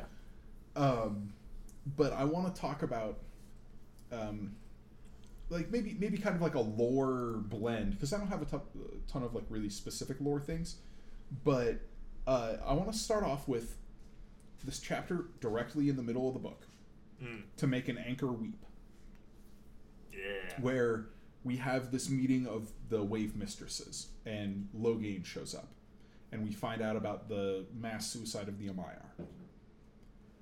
And the lore side of this here is that there was an explosion of theorizing after Crossroads of Twilight because Robert Jordan said that there was going to be a moment in Knife of Dreams, um, a, a shock moment, a moment that like would just crush everybody, and What the? F- and and that it was something that he he didn't think anybody had picked up on from events that happened earlier in the series. And so people are like, "What? Like, what could this be?" You know. And it was this scene. It Hmm. was the mass suicide of the Amayar. And so it had been hyped up so much with all the theorizing and everything that when this scene landed, like nobody really cared about the Amayar Yeah. and so it, it fell flat. Right? Yeah, yeah. I, Yeah, I, I didn't really like. I, I thought it was a cool way to end uh, Winter's Heart, but I, I like when when we learned exactly what happened, I was like, oh, okay, okay. How does that pertain to what our characters are mm-hmm. struggling through right now? Like, it really I doesn't it- mean I thought it was sad in an abstract way, but more bizarre than anything Oh, else. right. Yeah. bizarre. I'm Yeah, yeah, yeah. And so it, it was this huge cognitive dissonance in the fandom where it was like we were supposed to think this was the like the craziest, Yeah. saddest thing ever, and then nobody really cared. So here's a But- question: what, what was the craziest, saddest thing ever? If this wasn't, if you had the to just saddest moment in the series. the saddest Yeah. moment in the series, Mo- Moiraine's death, surely, right? That's No. A, no. That, this is a conversation for another time. Uh, Yeah, yeah, I maybe think in- this maybe is a conversation we're going to have in in uh, in the Gathering Storm. What? Really? Talking about Captain Uh, Sparrow again? No, no, no. Immediately- the last that could be done. Oh yeah, but it turns out all right in a very weird way. I don't know. I, maybe it's not the uh, biggest. Maybe the biggest tragedy is what I meant to say. Sorry, continue. Let's let's let's But- but chug so- on though. while while for me I didn't find that aspect of this chapter hit home at all. One one part of it that did hit home and is one of my favorite lines in the entire series is at the very end of the chapter when Logain is telling them like look you guys got to you know you got to hold to your bargain. He says the fastest ships must be sent to every island blah blah blah, you know. And he says, This is as sad a story as I have ever heard, but your ships are committed to Bandar Eben. Yeah. If you don't have enough rakers, then you must use your other fast ships too. All of them, if necessary. And then Zaida says, Are you mad as well as heartless? We must mourn. We must save who we can and mourn for the countless thousands we cannot save. And Logain, like Taim, comes down with just the the hammer of a line, and he says, "Mourn if you must, but mourn on the march for Tarmon Gai'don." Yeah, and that's immediately following the chapter I think where Rand tells much the same to Darlin, saying when, when Darlin asks March, where where are we marching? To Shile Uh, it- It is so. That momentum. Oh, it's it- just it's, well, yeah. So he says, "But what am I supposed to do in Arad Doman? The little I've heard of that land, it's a madhouse." And Rand says, "Tarmon Gai'don is coming soon. You are going to Arad Doman to get ready for Tarmon Gai'don." that's what he says. Yep. Oh. At what point is it where, where someone asks him where march, where do we march? And he says to Shayol Ghul. Maybe it's in the Gathering Storm. Oh, uh, yeah. That that particular line is To Ghul is is, is like Uh, the last I think three words of a Towers chapter. of Midnight, actually. Oh yeah, It's look when at me Rand returns jumping to the the, gun on that one. Yeah, yeah. Yeah. Oh yeah, Um, because he's there and meets Tam. Yeah. Okay, gotcha. Mm-hmm.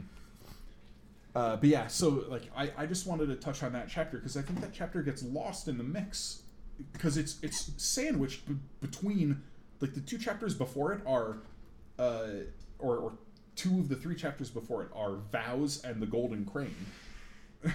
Oh, we didn't talk about land. We had a fan request to talk well, about land. oh, we we'll get to that in favorite scenes, I'm sure. Okay. oh, really? Okay. Well, if you're sure, that means it's okay. Got you. Yeah. Um, Um, but yeah, and then immediately after that, to make an anchor weep, we go and do like Perrin fighting at Malden, and so like it's uh and and Honey in the Tea and all that. Um, it, it's easy to have that chapter kind of get lost in the mix, so I wanted to highlight that. But um, yeah, Make sure so Rob, I wanted to ask before we go on. Okay. Do you have any questions? Do you have any like lore things?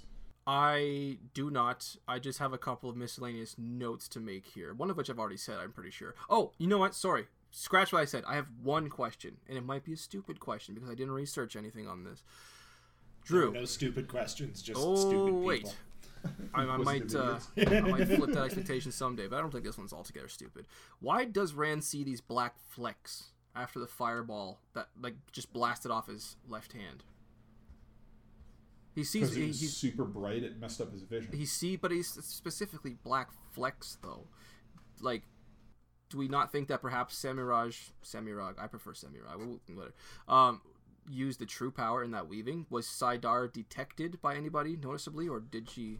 Uh, yeah, saidar was was used and detected. Um, no, it, it was the black flecks are just like his vision was messed up by the brightness of the fireball. Oh yeah, I remember because that's what I asked. Was that part of the damage to his eyes? I didn't ask that. Sorry, that's what I wrote. yeah, it was that it part of the damage to his He- eyes? He talks like as it goes on, like he talks about how over time that goes away. It's just the per- it's, it's the terminology of black flecks, specifically those two words together that we've seen before. I'm just like it makes me suspicious, but then I realize it's probably a stupid question because even if Semiraj was using the true power, why would Rand be seeing black flex? It doesn't really make Yeah, sense. yeah, yeah. There could be like resonance from from Moridin's. I, I don't know, but okay. I just wanted to ask to get to get a confirmation on that. It was just eye damage. He was seeing spots. Right, yeah. Yeah, okay. Um, another of Min's viewings has finally come to pass. We have a King of Tear. Yep. Congratulations. High Lord Darlin. Um, in my last miscellaneous thought here, I'm glad to see that Vandene at least got to have brief revenge. And I mentioned this earlier. I love the fact that it was done with something as simple as a knife. Which, oh, actually, what I wrote down was I love the fact that it was done with a knife, which kind of concerned me about my own thought process in hindsight. But then Chesmal Emry decides to contend for the biggest bitch of the year award. And no bitch was not the first By word that I placed there. Yep. Yeah. Um, but yeah, that's a wrap on Adeleas and Vandene. Rest in the light, Okay. ladies. So I have I have two sort of minor lore things. To Okay. up. One of them is going back to that Tuon uh, Helen Maderin scene. Uh, that just I find an amusing fact. Uh, Robert Jordan received a lot of criticism from fans. You know, you you could say it's founded, you could say it's unfounded. People are like, it's not realistic. You know, people don't use the bathroom in in the Wheel of Time. Mhm. Basically, people were being like, "You need to write more like Game of Thrones. You need to write a Song of Ice and Fire, You where to you see people like you gritty. know, shitting and pissing everywhere." Like, sure. and so Robert Jordan, of course, that's not his style. That's not what he cares about telling in his story. But as as a sort of uh, sarcastic nod to them, he wrote in that scene in the Hell in Maderin where Tuon's like, "I'm going to the bathroom, Mat." You know, is that why that's in there? Are you? Yeah, that is why it's in there. No, that's What? that's a that's the only response people who would make a criticism like that deserve. Because Yeah. honestly, Yeah. who cares? Right. It's yeah, so dumb. like, You're I not don't reading read the- books. you're reading so I can fantasy get a for a blow by blow description of some Yeah. guy Yes. taking a dump. I'm Like, reading it on the toilet You anyway. read it- yeah. So why does it? That's a good point. You read it to escape real life. You don't read it just for more of the mundane. Exactly. Is there Yeah, more yeah. anything more mundane than hiking down your trousers and taking a dump on a Sunday morning? It, it that's just you know. it's part of life. You don't need to explain that they're breathing in every single scene. You don't need to explain that they're Yeah. cracking their knuckles. You just kind of take it for granted that this stuff is happening in the background. Mm-hmm. It's God called damn it, suspend some an imagination. So my my other kind of lore point here is is more just a discussion of what it was like as somebody in the Wheel of Time online fandom when this book came out, Okay. and how theorizing hit sort of a, a fever pitch, oh. And Demandred was the hot topic. Yeah. Ah, this is the first book that I had to wait for. I remember saying that before too, Yeah. so we're probably very similar. Continue. so i in in the forums, you know, Theoryland and Wotmania and Dragon Mountain stuff like that. Raging arguments and discussions about who Demandred was. Because of At this point, we had we had quotes from Robert Jordan saying no, basically like no, Taim is not Demandred. I mean, we had the quotes in. They had con- in, he was uh, concretely saying that at that point um, in oh, 2005. I I don't remember if that was when, but but certainly in Winter's Heart we had like direct evidence that Taim was not Demandred. How so?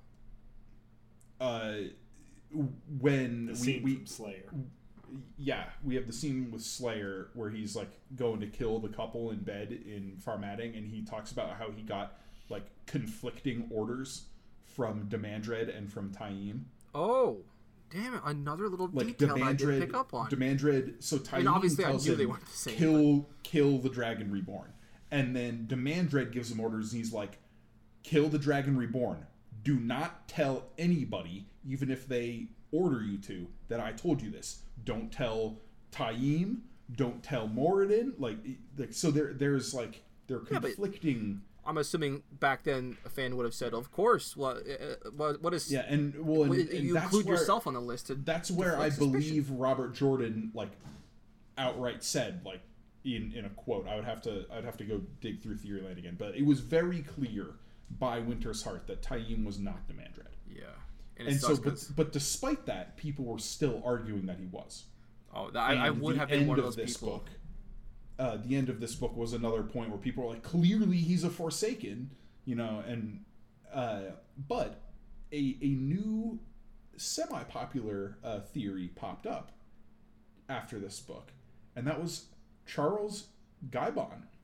Some people thought Guybon was Demandred. K- The the tower guard, Charles Guybon, no, uh, the, or the the uh, the commander Caemlyn? of Elayne's Caemlyn, I said tower guard, Caemlyn Yeah. guard, the Queen's guard. Yep. Yeah. So there were some people who who thought that he was too competent for his youth, and that uh, we had seen Demandred in the World of Dreams hanging around Caemlyn a lot, and the fact that Demandred is always jealous of Lews Therin and and thus Rand, and that he would then try to With uh, Elayne, oh, oh I can see how people would get that, Yeah, that instinct though. That's interesting. That's so that was a fun theory. I never like got on board that one, but I was I was always entertained by it. And then of course the leading theory at this point was uh, King Roedran in Murren. Yeah, yeah, Roedran and Murandy Yeah. being demanded, But which Despite Sanderson all decided to of play this- with. I love that. despite all of this, we have yet another hint in this book that the Sharans are uh, sizing up Randland. When Rand is in Tear at the Yeah. inn before he travels into the stone, there's another Sharan, like a merchant, in the common room. God damn it! How did I miss that? I didn't pay. I didn't Gets make the connection with the the Shanshan. the, the Yeah. description. I didn't make that connection. Mm-hmm. Most intriguing.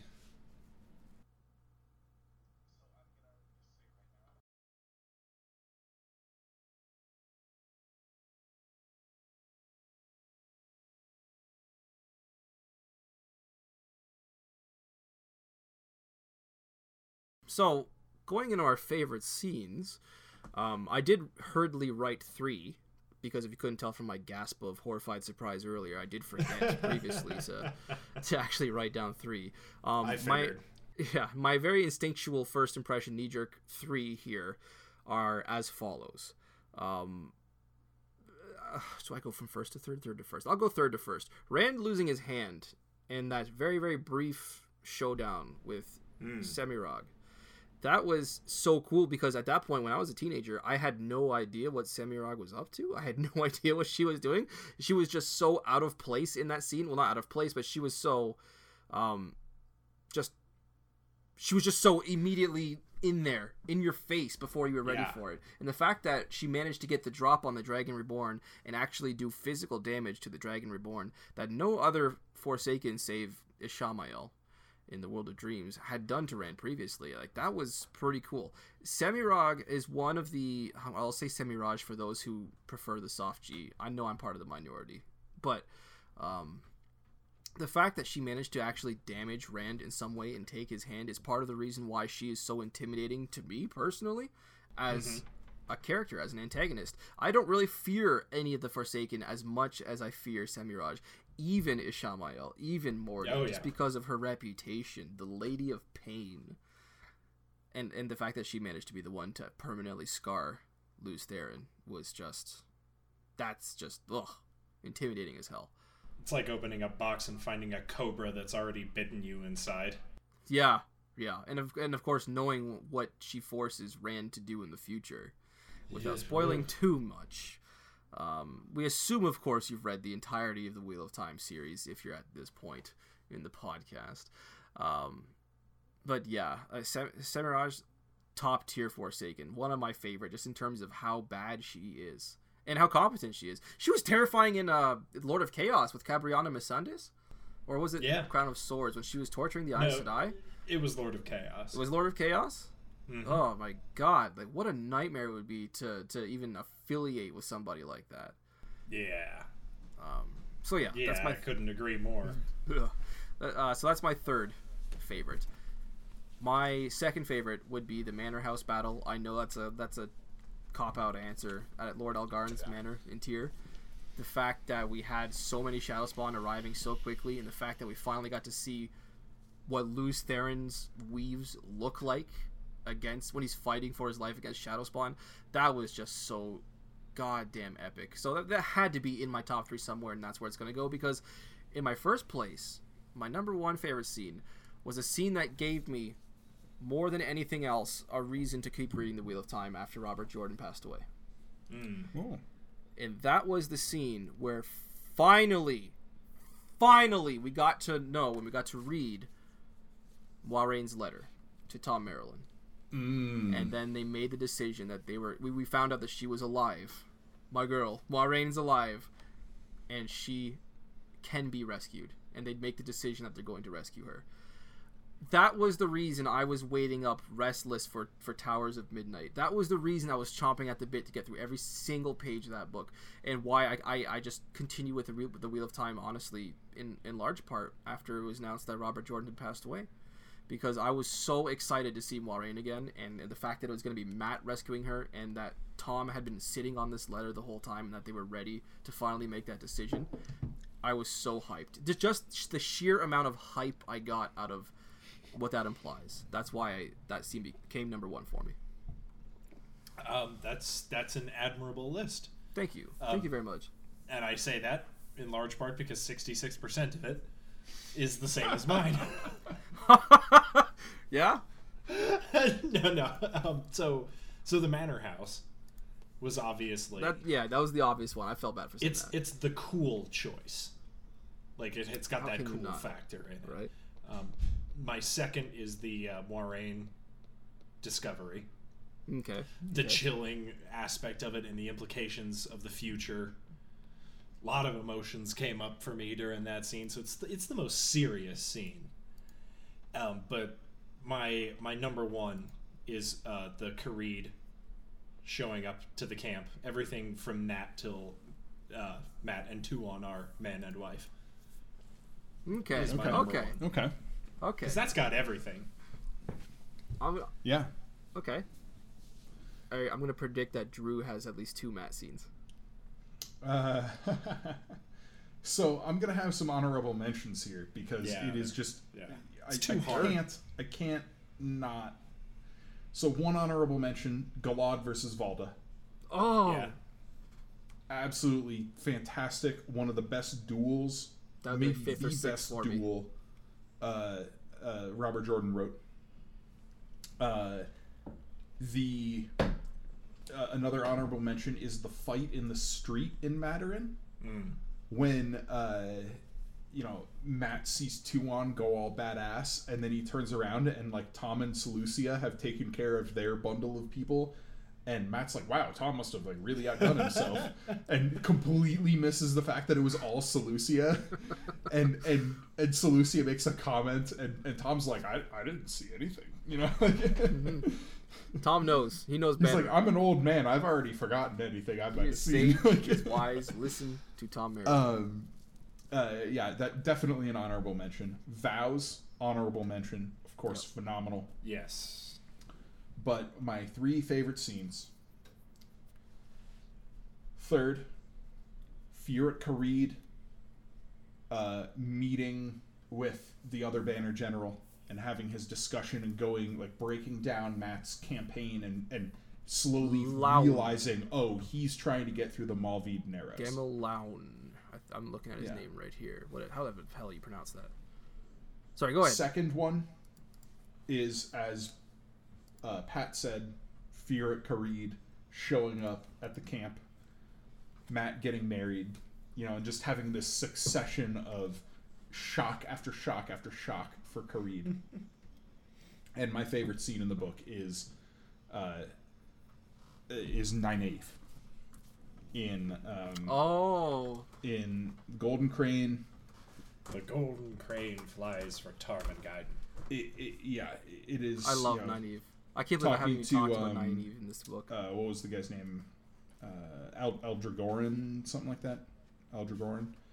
Um, yeah, yeah, and and just having again having that scene not from Nynaeve's point of view. This is one of the things that Robert Jordan did so well in this book is having these massive moments viewed by outsiders because we are outsiders and so we see them through the lens of somebody who has the same emotions we do mm-hmm. ideally right Yeah. and and in in this moment where Aldragoran is just overcome you know it, you know they're jumping from their seats. The golden crane f- flies for Tarmon Gai'don you know and he's laughing and they're shouting and like it, it's just I cannot read this scene without tears coming to my eyes. It is beautiful. Mm. it's just vintage Nynaeve That's how I you feel know- about the prologue of Towers of Midnight at uh, Heeth Tower. Oh, Heeth Tower, brilliant. I feel that scene, way yeah. about Heeth Tower. Sanderson fucking nailed that scene. Uh, that was Robert Jordan. That was what? What? Yeah. Are you kidding me? I love how Pat started cracking up before I even reacted to that 'cause he knew that already. That was Robert Jordan. I thought he only did the uh, the uh, the one dude at the beginning in uh, the Gathering Storm who sees the silver Robert and Jordan- black clouds, and of course Robert Jordan did one scene in each of the three prologues, Oh, and and we'll, fascinating! we'll get I'm still learning new stuff. That's We'll- awesome. I'm gonna try to keep this one in the back pocket. Some of our listeners will already know which scene he did in the Memory of Light prologue, but uh, I'm gonna keep that one in my back. Fairly pocket certain I know, for too. for the Memory of Light episodes. Uh, but yeah, so he did the scene in Gathering Storm with the farmer, like talking to his buddy and saying like it's time to go to Yeah. war, and then Yeah. he did the scene in Heeth Tower in Towers of Midnight. Heeth Towers. Ta- it was Robert Jordan. I am gonna appreciate that scene so much more going forward now. I thought that was Yep. the Sanderson thing because it reads so Yeah. beautifully. Yeah. So before we go into the final draft, do you guys have any wrap up points? Because I do. I mean, I do as well. Um, it's really just the one point, and I'm pretty sure it's the same point or one of the same points you're about to make. Um, I planned for like six months trying to find the right words to say after rapping, knowing that I was going to rap Knife of Dreams. And at that time, I, I, I mean, after all this time, I really can't find anything to say. Like nothing, nothing feels like quite enough. Um, but I, I just want to say it simply, I suppose. Wherever he is or may be, I want to say thank you, Robert Jordan, for changing my life in the way that you did. I mean, he, you accomplished something that in your lifetime that the vast majority of us can only hope to emulate, and that legacy is undoubtedly going to live on through myth and legend for as long as we continue to tell stories to one another. Like this one, I want to raise a drink, but I'll also assume that you have something to say about the passing of Mr. Jordan after this one. So we'll we'll we'll drink together after you have uh, to say what you've got to say. Yeah. So, I mean, you stole a lot of my words with that. Yeah, I'm sorry there, but Um, I, I had to say something. I didn't know if I. Yeah. No. No worries at all. I mean, I think that is just a testament to what Robert Jordan created with this series, and how he impacted people's lives. I know. Had I not read The Wheel of Time, I would be living a very different life. Yeah, today. he may be the single biggest influence in my life. I can't think of anything that's influenced me as much. Like I I'm a writer because of the Wheel of Time. I have the career I do because of the Wheel of Time. I have many of my best friends because of the Wheel of Time. I I probably wouldn't have married my wife had I not become you know a, a fan of reading fantasy because of the Wheel of Time. Like it's it, it, it is incredible just across all layers of my life how Robert Jordan's writing has shaped the course of events that I have followed in the last going on 20 years now. It, it's it's impossible to put into words. And I think it is so wonderful. It is so wonderful that the last book we got from him was this book. Was that it was Robert Jordan at the top of his game. It was him starting to put the pieces back together after he spread them so widely apart Mm. laying the foundation for this ending that he envisioned back in the 80s. to the point where he thought he was going to do it in one more book. He had his vision was so tight and so narrow of what he was going to do next that he thought he was going to do it in one more book. And it was all possible because of this. And after, you know, this reread up through Knife of Dreams, I think I have changed my mind and that this is my favorite book in the Wheel of Time. Not Jesus. The Shadow Rising. You had previously said The Shadow Rising was your favorite book of all time. Yeah. Mm. That's And it, and it's tough it's tough to really um, make the comparison because they're because of where they lie in the series. Shadow Rising has a different structure to it and has like a more completed like concentrated character arcs, you know, throughout it from beginning to end whereas this book is very much a middle of the series book. It's taking existing conflicts and character arcs and bringing them to their conclusions. So it's tough to compare in that way. But I had more fun reading this book than I did reading The Shadow Rising a few months ago. Mm. And and that's saying a lot because I love The Shadow Rising. Yeah. I know how much you love that book. I, of all people, know how much Yeah. you love that book. So that's just what what I wanted to you know to leave it at. Pat? It's kind of anticlimactic in a sense, leaving me to That's what I said earlier. It's like, how the fuck this, do you follow um, up on that? Yeah. Yeah. Uh, a lot of my thoughts echo yours. Um, Yeah. A large part of my imagina- uh, imaginative landscape uh, was built with the Wheel of Time, and that's I might not make use of it as an author, but it still has a very, very large impact on my life to this day. And the series has given me a great many fond memories.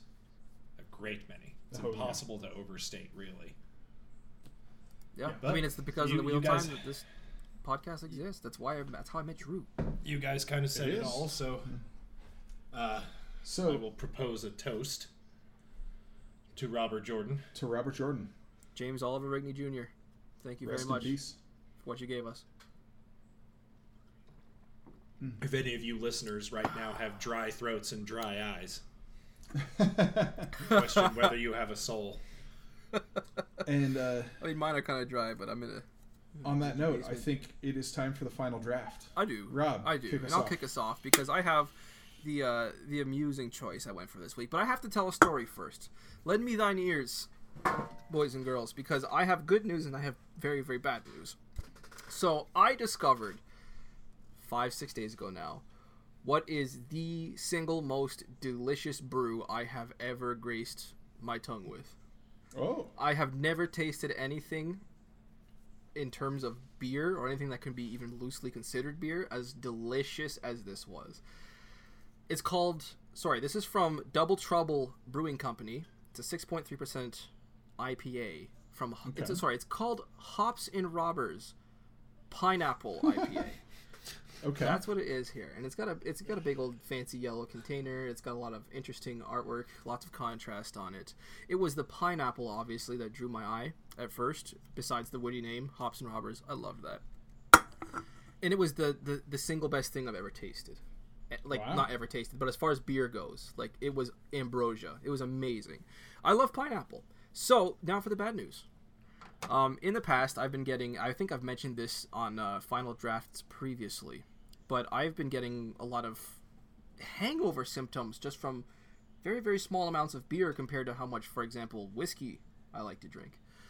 Um, Drew, you might have actually suggested at one point that I might be allergic or intolerant of hops, and I'm pretty sure my stepdad has proposed that same thing as well that I may be allergic or supposedly intolerant of hops in some way. Because within 90 seconds of finishing this beer it came back up Whoa. No. projectile it came straight back up and straight back out my stomach hit that hard re- that hard no button and I mean, I had just finished cleaning the kitchen, so it was like the sink was nice and clean and pristine. It was Oh, just beer. It was just beer. I had, it was like literally pouring a beer into the sink because it had been that soon after I finished that beer. My stomach went, "Oh, no," and just ejected it immediately.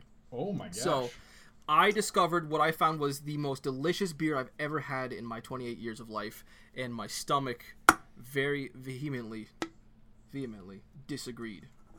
a cruel So- fate. Indeed. A very cruel yeah fate. i i am uh, i'm so devastated by that because this was this was so good it was so good the pineapple i mean even like when i was sitting there afterwards going oh my god and i had like a little burp and it's like, pineapple it's so nice it was such a good beer Man. but that's from double trouble brewing company hops and robbers pineapple ipa if you can tolerate hops i would highly recommend that one At least it can still taste good on the way back. yeah. it was like drinking So there you i'm telling you it was seconds it was like a minute after i finished drinking it Damn. wow. Granted, I didn't slam it. It took me two or three minutes to drink, five minutes to Sure, drink, but still. Okay. Well, Well, Pat, what have you been drinking? Uh, an old classic for an old classic. Okay. Uh, Sippin' Pretty from uh, Odell Brewing. Uh, no, I've had that on the podcast many times, yeah, but yeah. Sipping it's pretty. A, yeah, it's a staple I think of I mine, remember chuckling over the pun. the good old pinkish colored fruit sour. Yeah. Very nice. So, Drew? so I am drinking something special today. Uh, this is the only bottle I have of it. It's the only bottle I'll ever get of it. Uh, this is a dark sour ale from New Belgium Brewing Company. It's a dark sour brewed with cocoa nibs, cocoa husks, and coffee, and bottled on nitro. So, like you know, nitrous oxide, very smooth, fine bubbles, creamy, creamy character, and you know, a sour chocolate coffee ale. Very Yeah. strange, delicious. I it, it really blew me away when I had this for the first time because I was not expecting it to be very good and, and it was excellent. But I I had to break it open for this episode because this is the last purely Robert Jordan book. It deserved a special beer. And even more so because the title of it is perfect for the themes of the climaxes at the end of this book. This beer is called Exquisite Extraction. Ooh. Ooh.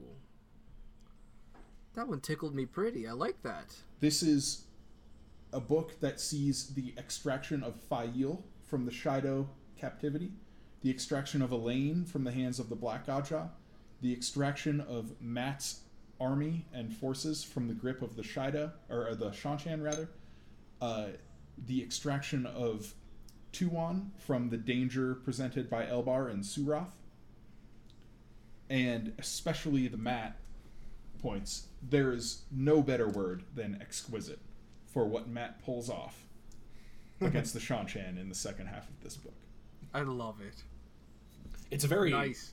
like high level kind of a pun, but I love But- it. That, how many connections it's able to make, though. You're right. It's absolutely a theme for what's happening at the end of this book and where it's going, where it's aiming us for our ending from Brandon Sanderson.